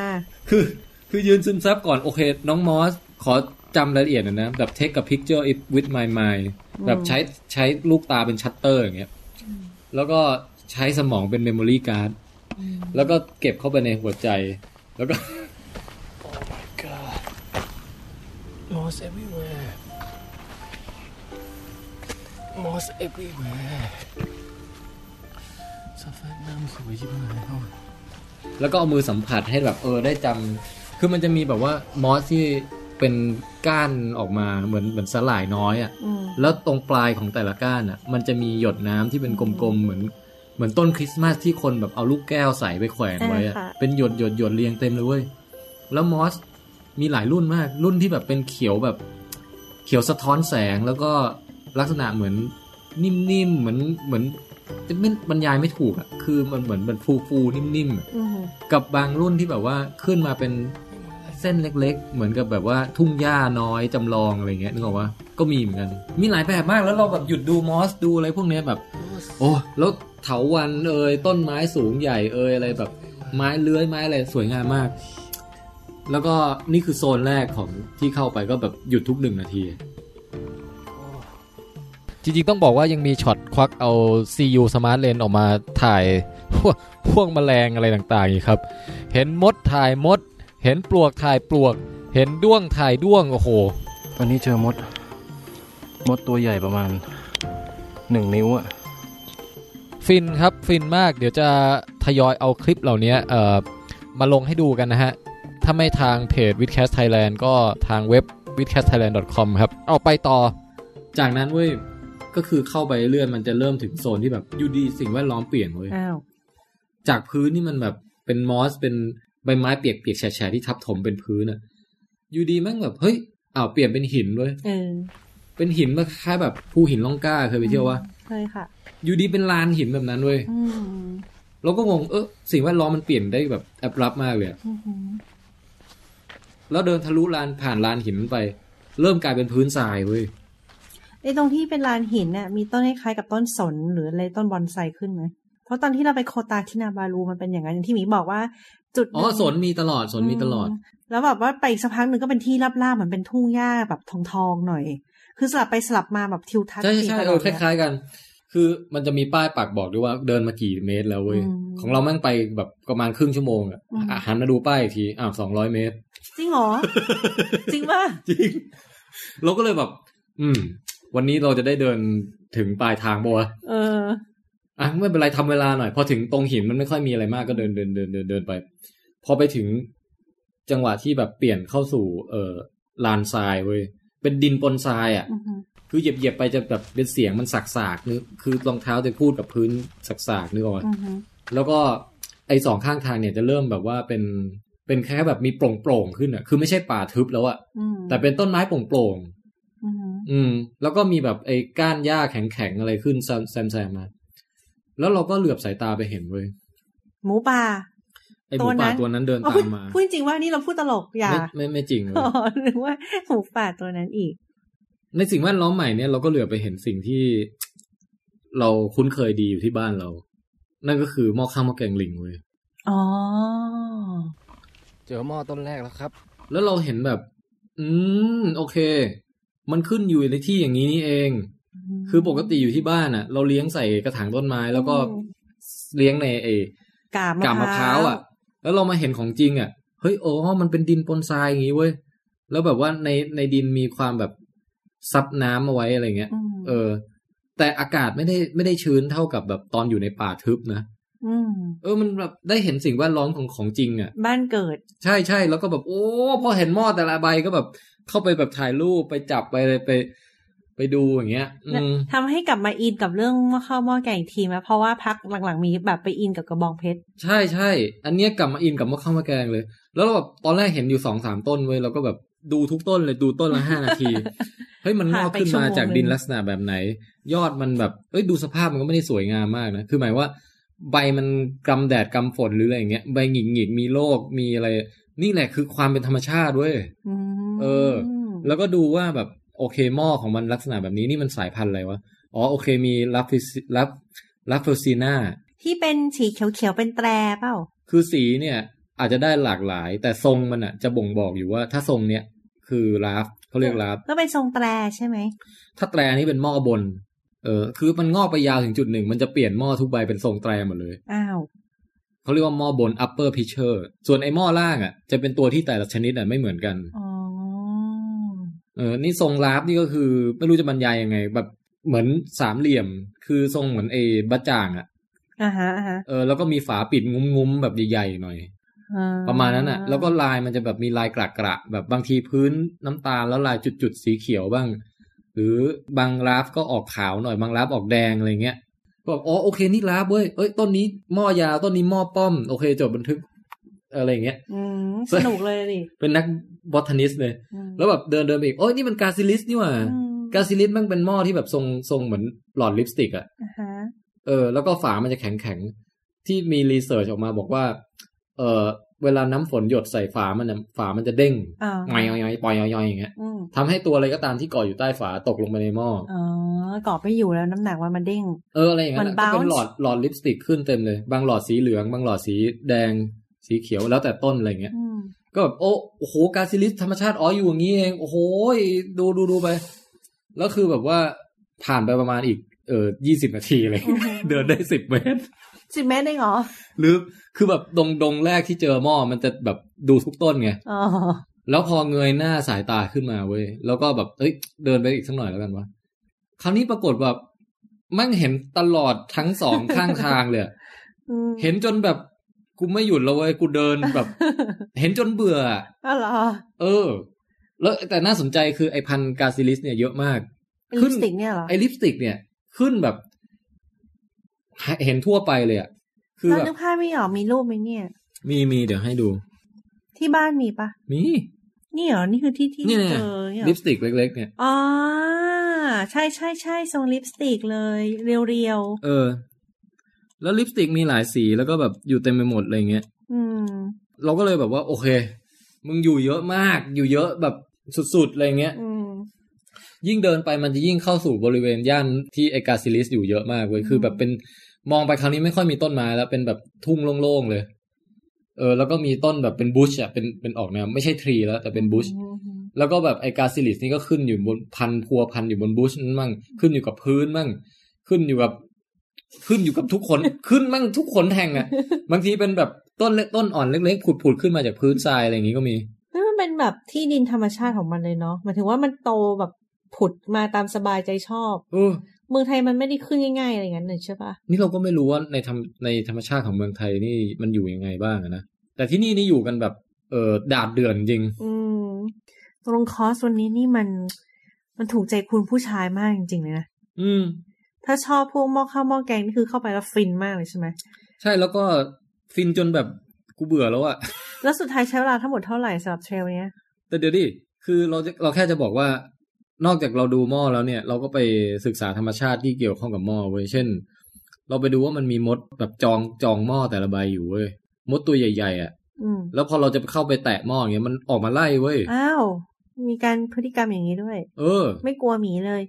คือเราก็เลยรู้สึกว่าเออจริง ๆ หม้อเนี่ยมันกินแมลงใช่ไหมแต่ความสัมพันธ์มันซับซ้อนกว่านั้นเว้ย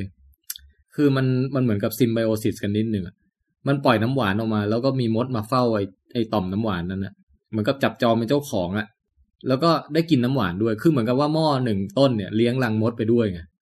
อืม แล้วมีบางตัวตกไปก็ตายไป แต่ว่าไอตัวที่ไม่ตกมันก็เหมือนมาคอยเฝ้า ก็ ยา ได้ ม กิน ให้ น้ำหวาน เออเหมือนเฝ้ายามรังนกนั้นอะ อืม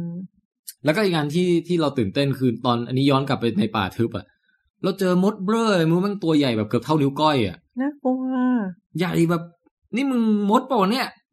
กูนึกว่าต่อแบบสลัดปีกอะไรอย่างเงี้ย แล้วแบบมันเดินกันมาสี่ห้าตัวเองเว้ย คือมดปกติเห็นเป็นล้านเนี่ยอันนี้มันเดินตามแถวกันมาแค่สี่ห้าตัวเองเหมือนเป็นแก๊งโจรอะไรบางสักอย่างอะไรเงี้ย แล้วก็เดินเดินเดินไปแล้วก็เลยเออควักกล้องมาถ่ายแบบเนี่ยเป็นสารคดีมดเลย อืม เพราะ ต้อ ว่า งขอดู ใช่ใช่เพราะว่ามันจะแบบพล็อดเรื่องคือ สมมติมากันสี่ตัว ไม่ ฮะ ต้องคิดพลาดก็ได้ อีกสามตัวมันเดินนำไปก่อนแล้วไอ้ตัวนี้ลังท้ายอยู่ไง แล้วมันหาเพื่อนไม่เจอมันแพนิกเว้ย เราก็เลยถ่ายดูว่าสุดท้ายแล้วไอ้ตัวที่สี่จะตามไปเจอเพื่อนหรือเปล่านะ อืม อืม ก็ถ่ายอยู่ตั้งนาน แล้วตัวที่สี่เหม่อลอยเหรอ ไม่รู้มันมันเบลอหรืออะไร อืม เฮ้ยแต่มดตัวใหญ่จริง เราไม่ค่อยกล้าถ่ายใกล้มากเลยกลัวถ้ามันกัดเรานี่เราว่าเราตายอ่ะ เจอไส้เดือนยักษ์บ้างไหมอะ เอ้ยไม่เจอพวกไส้เดือนเลย ตอนเราไปโคตานะกรีดแตกเพราะมีแต่ไส้เดือนตัวเท่าแบบนิ้วคนอะแต่ตัวยาวเป็นฟุตเลย อืม แต่ว่าตัวมันสีใสๆแบบออกอะไรนะฟ้าฟ้าๆใสๆขาวๆ จริงนี่ อย่างเงี้ย ใช่แล้วโดนเหยียบมั่งอะไรมั่งแล้วเราเห็นแล้วกรีดแตกเลย เออโกตานี่ขึ้นชื่อเรื่องไส้เดือนนี่หว่าใช่ป่ะ ไม่รู้ แต่รู้แต่ว่าเจอเยอะมาก นี่เป็นหลายสิบปีเอ้ยหลายสิบกว่าปีแล้ว เออ แล้วก็ตั้งแต่ถ่ายนู่นถ่ายนี่ถ่ายปลวกด้วย เจอจอมปลวกอีกแล้ว อีกแล้วถ่าย เอ้ยไม่ใช่ รูป ไม่ใช่จอมปลวกเป็นขบวนขบวนปลวกอะ่ะ อืม เออตอนไปเขาใหญ่ก็เจอ นี่มานี่ก็เจออีกก็เดี๋ยวเอาวิดีโอไปเปรียบเทียบดูว่า อืมเหมือนกับต่างยังไงบ้าง อืม แล้วก็ใช้จุลาสมาร์ทเลนส์ในการถ่าย อืมไทยอิน ใช่ใช่ใช่ ยังสั่งซื้อได้อยู่ใช่ ไหม สั่งซื้อได้ต ลอด รุ่น 20x เนี่ย พกไปไหนมาไหนแบบถ่าย ไอ้พวกชีวิตแมลงเนี่ยมันมากเลย อืม สำหรับคนที่ชอบตามไปตามธรรมชาติอะไรเงี้ย อืม อืม แล้วแล้วตกลงทั้งตกลงบอกได้ยังว่าเทรลเนี้ยใช้เวลาทั้งหมดนานเท่าไหร่ ก็เราดูนาฬิกาอีกทีคือมันประมาณบ่ายสองแล้วเว้ย อืม เอ้ยไม่ใช่ ประมาณแบบบ่ายโมงบ่ายโมงนิดๆอ่ะ แล้วไปถึงกี่โมงอะ คือเราเริ่มออกเดินเนี่ย ประมาณสักเอ่อสิบโมงเว้ย จริงเหรอ เออ แล้วคือบ่ายโมงเนี่ยเราดูนาฬิกาเนี่ย ยังไม่ถึงสุดทางเลยเว้ยเขาบอกว่าให้ใช้เวลาชั่วโมงครึ่งค่ะ นี่คือขาเดียวเหรอ นี่คือยังไม่ถึงไม่ยังไม่ครบแม้กระทั่งหนึ่งขาเลย มีใช้สามชั่วโมง อืม โอ้โห แล้วเราก็เดินไปสักพักหนึ่งเราก็แบบ เออมันมันเริ่มหมดโซนในพื้นที่เป็นทรายแล้วอะแล้วก็จะเข้าป่าอีกรอบอะเราก็แบบ อืม ถ้าเราไปต่ออีกนี่คือยังไงวะ มันจะอีกไกลไหมแล้วเราจะกลับเรือทันปะเพราะเรือลำสุดท้ายบ่ายสามไง ใช่ เราก็เลยแบบ ตัดใจหรือ ตัดใจดีเพราะแต่มันคือเวลาไปเดินอย่างเงี้ยไอการมองไปข้างหน้าแล้วเห็นแบบหัวโค้งที่แบบถ้าเลี้ยวไปอีกนิด เราไม่รู้ว่ามันคืออะไรอะแมันโคตรเย้ายวนเลยอะ แล้วทำไงอะ เราก็แบบขอขอเข้าไปดูอีกสักหลืบหนึ่งแล้วกันอะไรเงี้ย อืม มันก็จะแบบกระเถิบไปนิดนึง แล้วก็จะไปเจอแบบ ไอ้เนินแบบเออให้ปีนบันไดลงหน้าผาอะไรเงี้ย อือหือ แล้วก็แบบเฮ้ยน่าสนใจว่ะ ขอลงไปดูหน่อยแล้วกัน เออ อะไรเงี้ย เออ ก็จะลงไป พอลงไปเสร็จก็จะแบบมีสะพานข้ามลำน้ำ โอ้ แล้โหวก็แล้วแบบเฮ้ยขอข้ามไปดูหน่อยแล้วกันอ่ะ มันก็จะไปเรื่ ไป อยอย่าง ถึง เงี้ย ปุ๊บก็เจอนางพญาปีศาจร้องงาบอยู่ เออ แต่ว่าก็คือมีฝรั่งสองคนเดินสวนทางมาเว้ย ทั้งหมดนี่คือเดนมันเป็นเป็นพาร์คที่กว้างใหญ่ แล้วก็ในการเดินเนี่ย มันไม่ต้องกลัวว่าจะมาแบบแบบพลุกพล่านแบบเดินเดินชนกันหรืออะไรเงี้ย ก็คือนานๆทีจะมีคนเดินสวนมาหรือว่าคนเดินตามตูดเรามาแซงเราอะไรเงี้ย อืม ก็เป็นส่วนตัวมากเว้ยฟินมาก เออ ทีเนี้ย พอมีฝรั่งสวนมาเราก็เลยถามว่า เออตก อีกไกลไหม ตกลงอีกไกลไหมอะไรอย่างเงี้ยเขาก็บอกว่าประมาณเอ่อ 30 minutes โอ้นานเลย เราก็เลยแบบดูนาฬิกา อืม มันประมาณบ่ายโมงแล้วอะเออ เราก็เลยแบบคิดว่า ไม่ได้แล้วอะเราต้องเราต้องกลับแล้วเนี่ย อืม อืม เราก็เลยหันหลังกลับนะ อืม แล้วขา จริงๆ กลับ ถ้าไปถึงที่สุดน่ะ จะเจอหม้อยักษ์ ขากลับนี่แบบเดินปุ้งปุ้งปุ้งปุ้งปุ้งปุ้งปุ้งปุ้ง รีบแล้ว แป๊บเดียวแบบสี่สิบ40 นาทีก็ถึงอะไรเงี้ย อืม เออ ก็กลับมาก็เจอไอหมูป่านั่นรออยู่ กลับมาแล้วเหรอจ้านาย ใช่ แล้วก็อืมขากลับนี่คือสิ่งที่เออเป็นเป็นอีกปัจจัยหนึ่งที่ทำให้กลับคืออะไรวะ อ่าฮะ ความหิว อ๋อ คือหลังจากเดินไปสามชั่วโมงอะ่ะ อืมอืม แล้วท้องมันเริ่มแบบอะไรอย่างเงี้ย มันคือแบบกูต้องกลับแล้ววะ อืมอืม แล้วก็กลับไปก็แบบโซยแบบหมี่โกเลง เออกับไก่แบบว่าเขามีร้านอาหารเนี่ย อ่าฮะอ่าฮะ แล้วก็ แล้วมันมักจะอร่อยเสมอ เพราะว่าหิวเนาะร้านพวกเนี้ย ใช่จริงๆมันไม่อร่อยหรอก แต่ว่ามันกินด้วยความแบบโหยอะ่ะ อืม แบบกูใช้แคลอรี่หมดไปแบบครึ่งแบบ ครึ่งถัง ครึ่งเออเกินครึ่งหลอดอะไรเงี้ย เออ ก็แบบ เออเขายังชั่วหน่อยเว้ยเสร็จแล้วก็ปิดท้ายด้วยการแบบว่าให้รางวัลตัวเองในวันเกิดอะ ทำอะไรน่ะ อืมซื้อเค้กไอศครีมกิน โอ้โห ก็นั่งกินอยู่คนเดียวเลย อ่า คนเดียวด้วย อืมงับงับงับ แล้ ก็ ว อ หมู ร่อย ป่าไม่มานั่งกินด้วยเหรอ หมูป่ามันเดินอยู่ เดินอยู่รอบทุกขนแห่งนั่นแหละ เออ อืม แล้วก็คิดถึงอาบานว่าอาบานน่าจะได้มาเที่ยวด้วยนะ อืม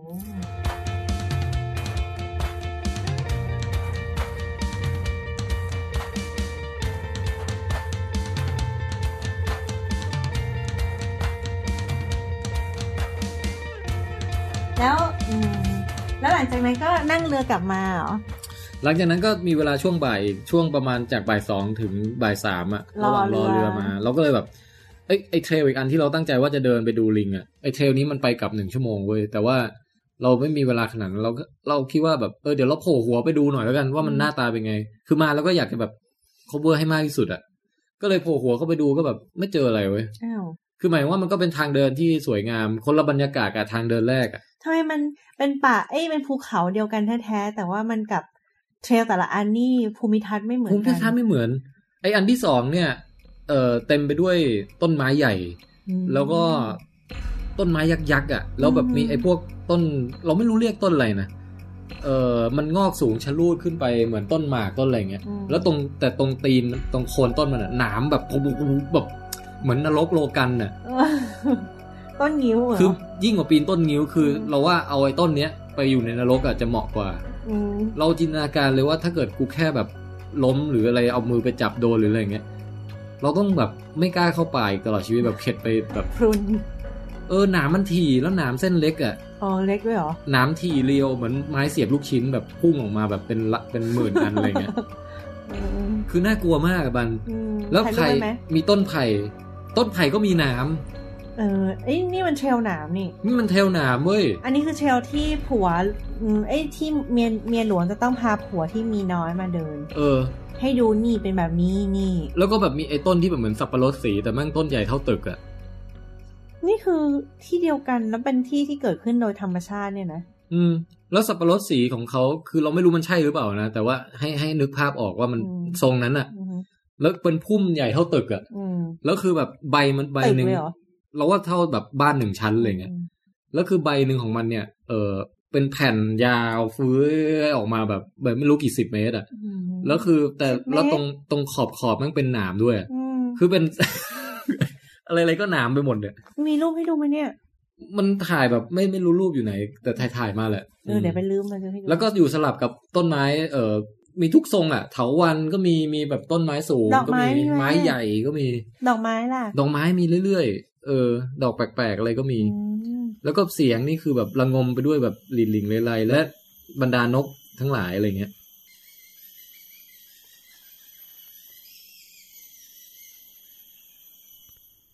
จากนี้ข้ามฉากไปตอนที่กำลังจะกลับเลยครับ อยู่ที่ชายหาดแล้วเซกูดบายทูเจ้าลิงจมูกงวง ก็ประทับใจก็มองมองหน้ามันเป็นมองงวงมันเป็นครั้งสุดท้าย แล้วก็บอกว่ามันซีอ a เกน อืม จากนั้นก็เดินไปขึ้นเรือ ไอ้ขากลับนี่ก็จุ้มตุ้มต่อมต่อมอยู่ว่าขึ้นจะแรงปรากฏขึ้นไม่แรงเว้ย อ่าฮะ แต่ว่าคราวเนี้ย ที่สำคัญคือน้ำลง ขามาน้ำแบบโคตรสูงเลย อืม แล้วเวลาขึ้นจากเรือก็คือขึ้นขึ้นมาเป็นท่าเรือขึ้นบันไดขึ้นอะไร อ๋อ เงี้ย ขากลับ เนี่ย ต้องเดินไปบนหาดทรายซึ่งแบบน้ำมันลดไปไกลมากเลย เอ้ เว้ ย ย ทำไมรถไม่กี่ชั่วโมงรถทหาร เออลดไปแบบไกลเดินเป็นกิโลเลยอะ โอ้โห เดินเดินไปแบบในชายหาดเนี่ย อืม แล้วก็เฮ้ยแต่ระหว่างทางเดินก็สวย เพราะว่ามันจะมีพวกภูเขาหินโขดหินอะไรที่แบบสลักสลาวโดยคลื่นอะ อืม แล้วแบบมันของที่นี่มันแปลกตรงที่มันมีสีสันลวดลายเหมือนคล้ายๆกับ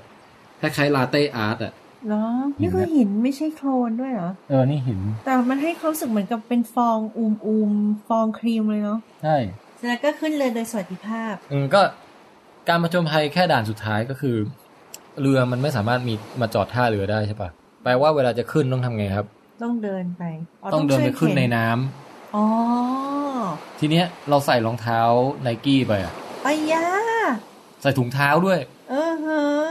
ไม่มีใครบอกใน Trip Advisor เลยใช่ไหม เออ เราก็เลยแต่แต่แต่ใส่ไปดีแล้ว เพราะว่าเดินป่ามันเออ อืม ต้องปีนลากไม้ ปีนโขดหินอะไรอย่างงี้เยอะเออใส่รองเท้าแตะคงลำบากอะแต่ว่าพอมาถึงด่านเนี้ยจริง ๆ มันควรจะเป็นแตะเว้ย อืม แต่ไม่มีแตะก็ไม่เป็นไรก็ถอดแล้วก็ถือไนกี้เออเดินลุยน้ำไปตีนเปล่า ซึ่งก็ให้สัมผัสที่ดีใช้ได้เลย แบบโคลไอทรายมันละเอียดนุ่มอ่ะ อ่า เออมันก็รู้สึกดีเว้ย แล้วน้ำใส แล้วก็ลุยน้ำไปแค่เขาน้ำไม่ใสน้ำไม่ใสแต่มันจะมีคลื่นมาเป็นระยะเว้ยแล้วจากน้ำที่แค่เข่าพอคลื่นมามันถึงเอวไงก็เลยปุ่มมาที่อ่าวกางเกงในกูเปียก แล้ว คือแบบ แล้วก็ขึ้นเรือไปก็ต้องนั่งไข่เปียกแบบ ตลอดการเดินทาง รวมทั้งตอน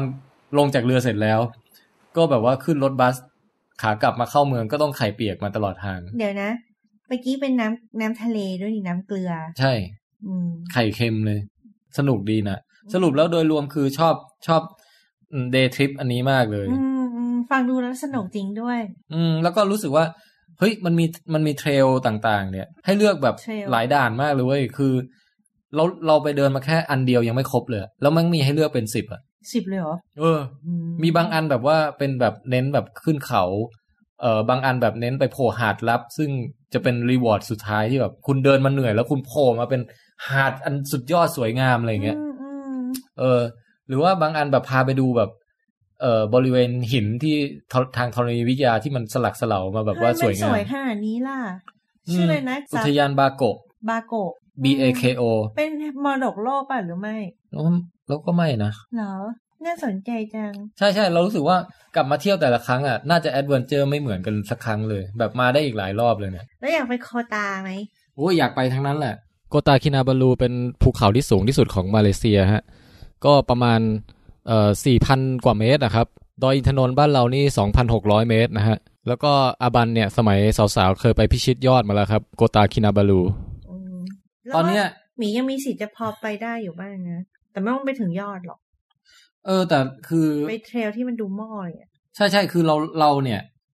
ไม่ค่อยมีความอยากด้านการพิชิต อืม ปลายทางหรือว่ายอดหรืออะไรอย่างนี้เท่าไหร่ เราสนใจว่าขอให้เรามีเวลาแวะ ระหว่างทาง ระหว่างทางให้นานที่สุด แล้วเราจะชอบแบบนั้นมากกว่า อืมอืมอืมอืม ก็คิดดูดิเทรลเขาบอกชั่วโมงครึ่งเราเดินไปสามชั่วโมงยังไม่ยังไม่ถึงอ่ะ นั่นน่ะ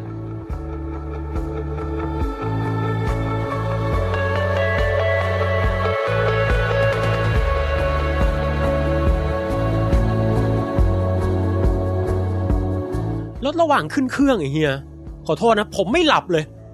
เพราะว่ารูปที่ผมถ่ายได้เนี่ยฮะ มันมหัศจรรย์เฮีย เฮ้ย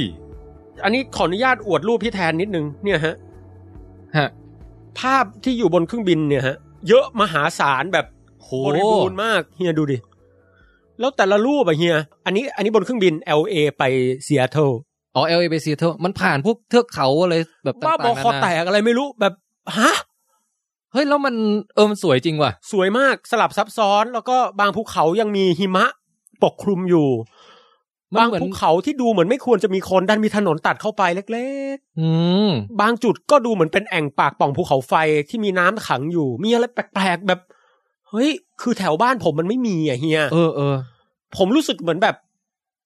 พูดตรง ๆนะ อ่าฮะ ตอนฝรั่งมาเมืองไทยอะครับ แล้วผมพาไปเที่ยวห้วยตึงเท่าอะไร เงี้ย มันคงรู้สึกแบบเอ๊ะมึงพากูมาดูอะไรวะ บ้านกูใหญ่มหาศาล เออ มันยิ่งใหญ่ หรือพาไปแบบไล่บุญรอดแบบอะไรเงี้ยมัน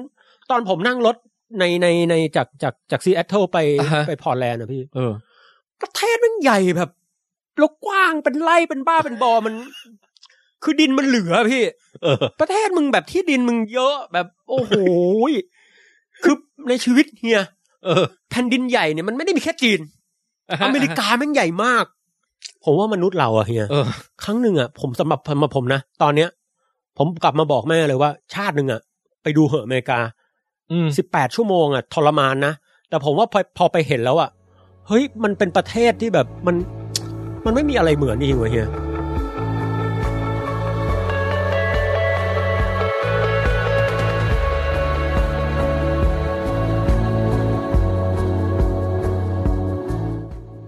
เอางี้ก่อนอื่นเลยครับท่านผู้ชม ผมมีความรู้สึกว่า ผมเคาเจอช็อกว่ะ เฮ้ย ผมช็อกกับวัฒนธรรมมาก เหรอฮะ ใช่ เรื่องการอาบน้ำหรือว่าอะไร เรื่อง อาบน้ำไม่ช็อกมาก เออ แต่ช็อกหลัก ๆ มีสองอย่าง ครับ อย่างแรกให้เฮียถ่ายว่าอะไร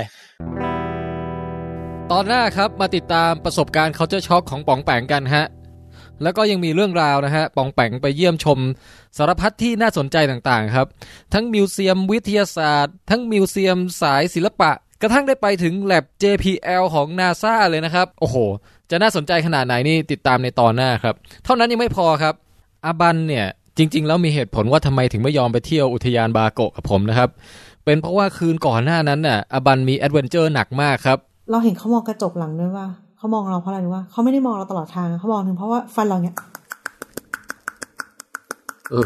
เรื่องราวจะเป็นอย่างไรติดตามได้ในวิดแคสเอพิโซด 58.2 ครับ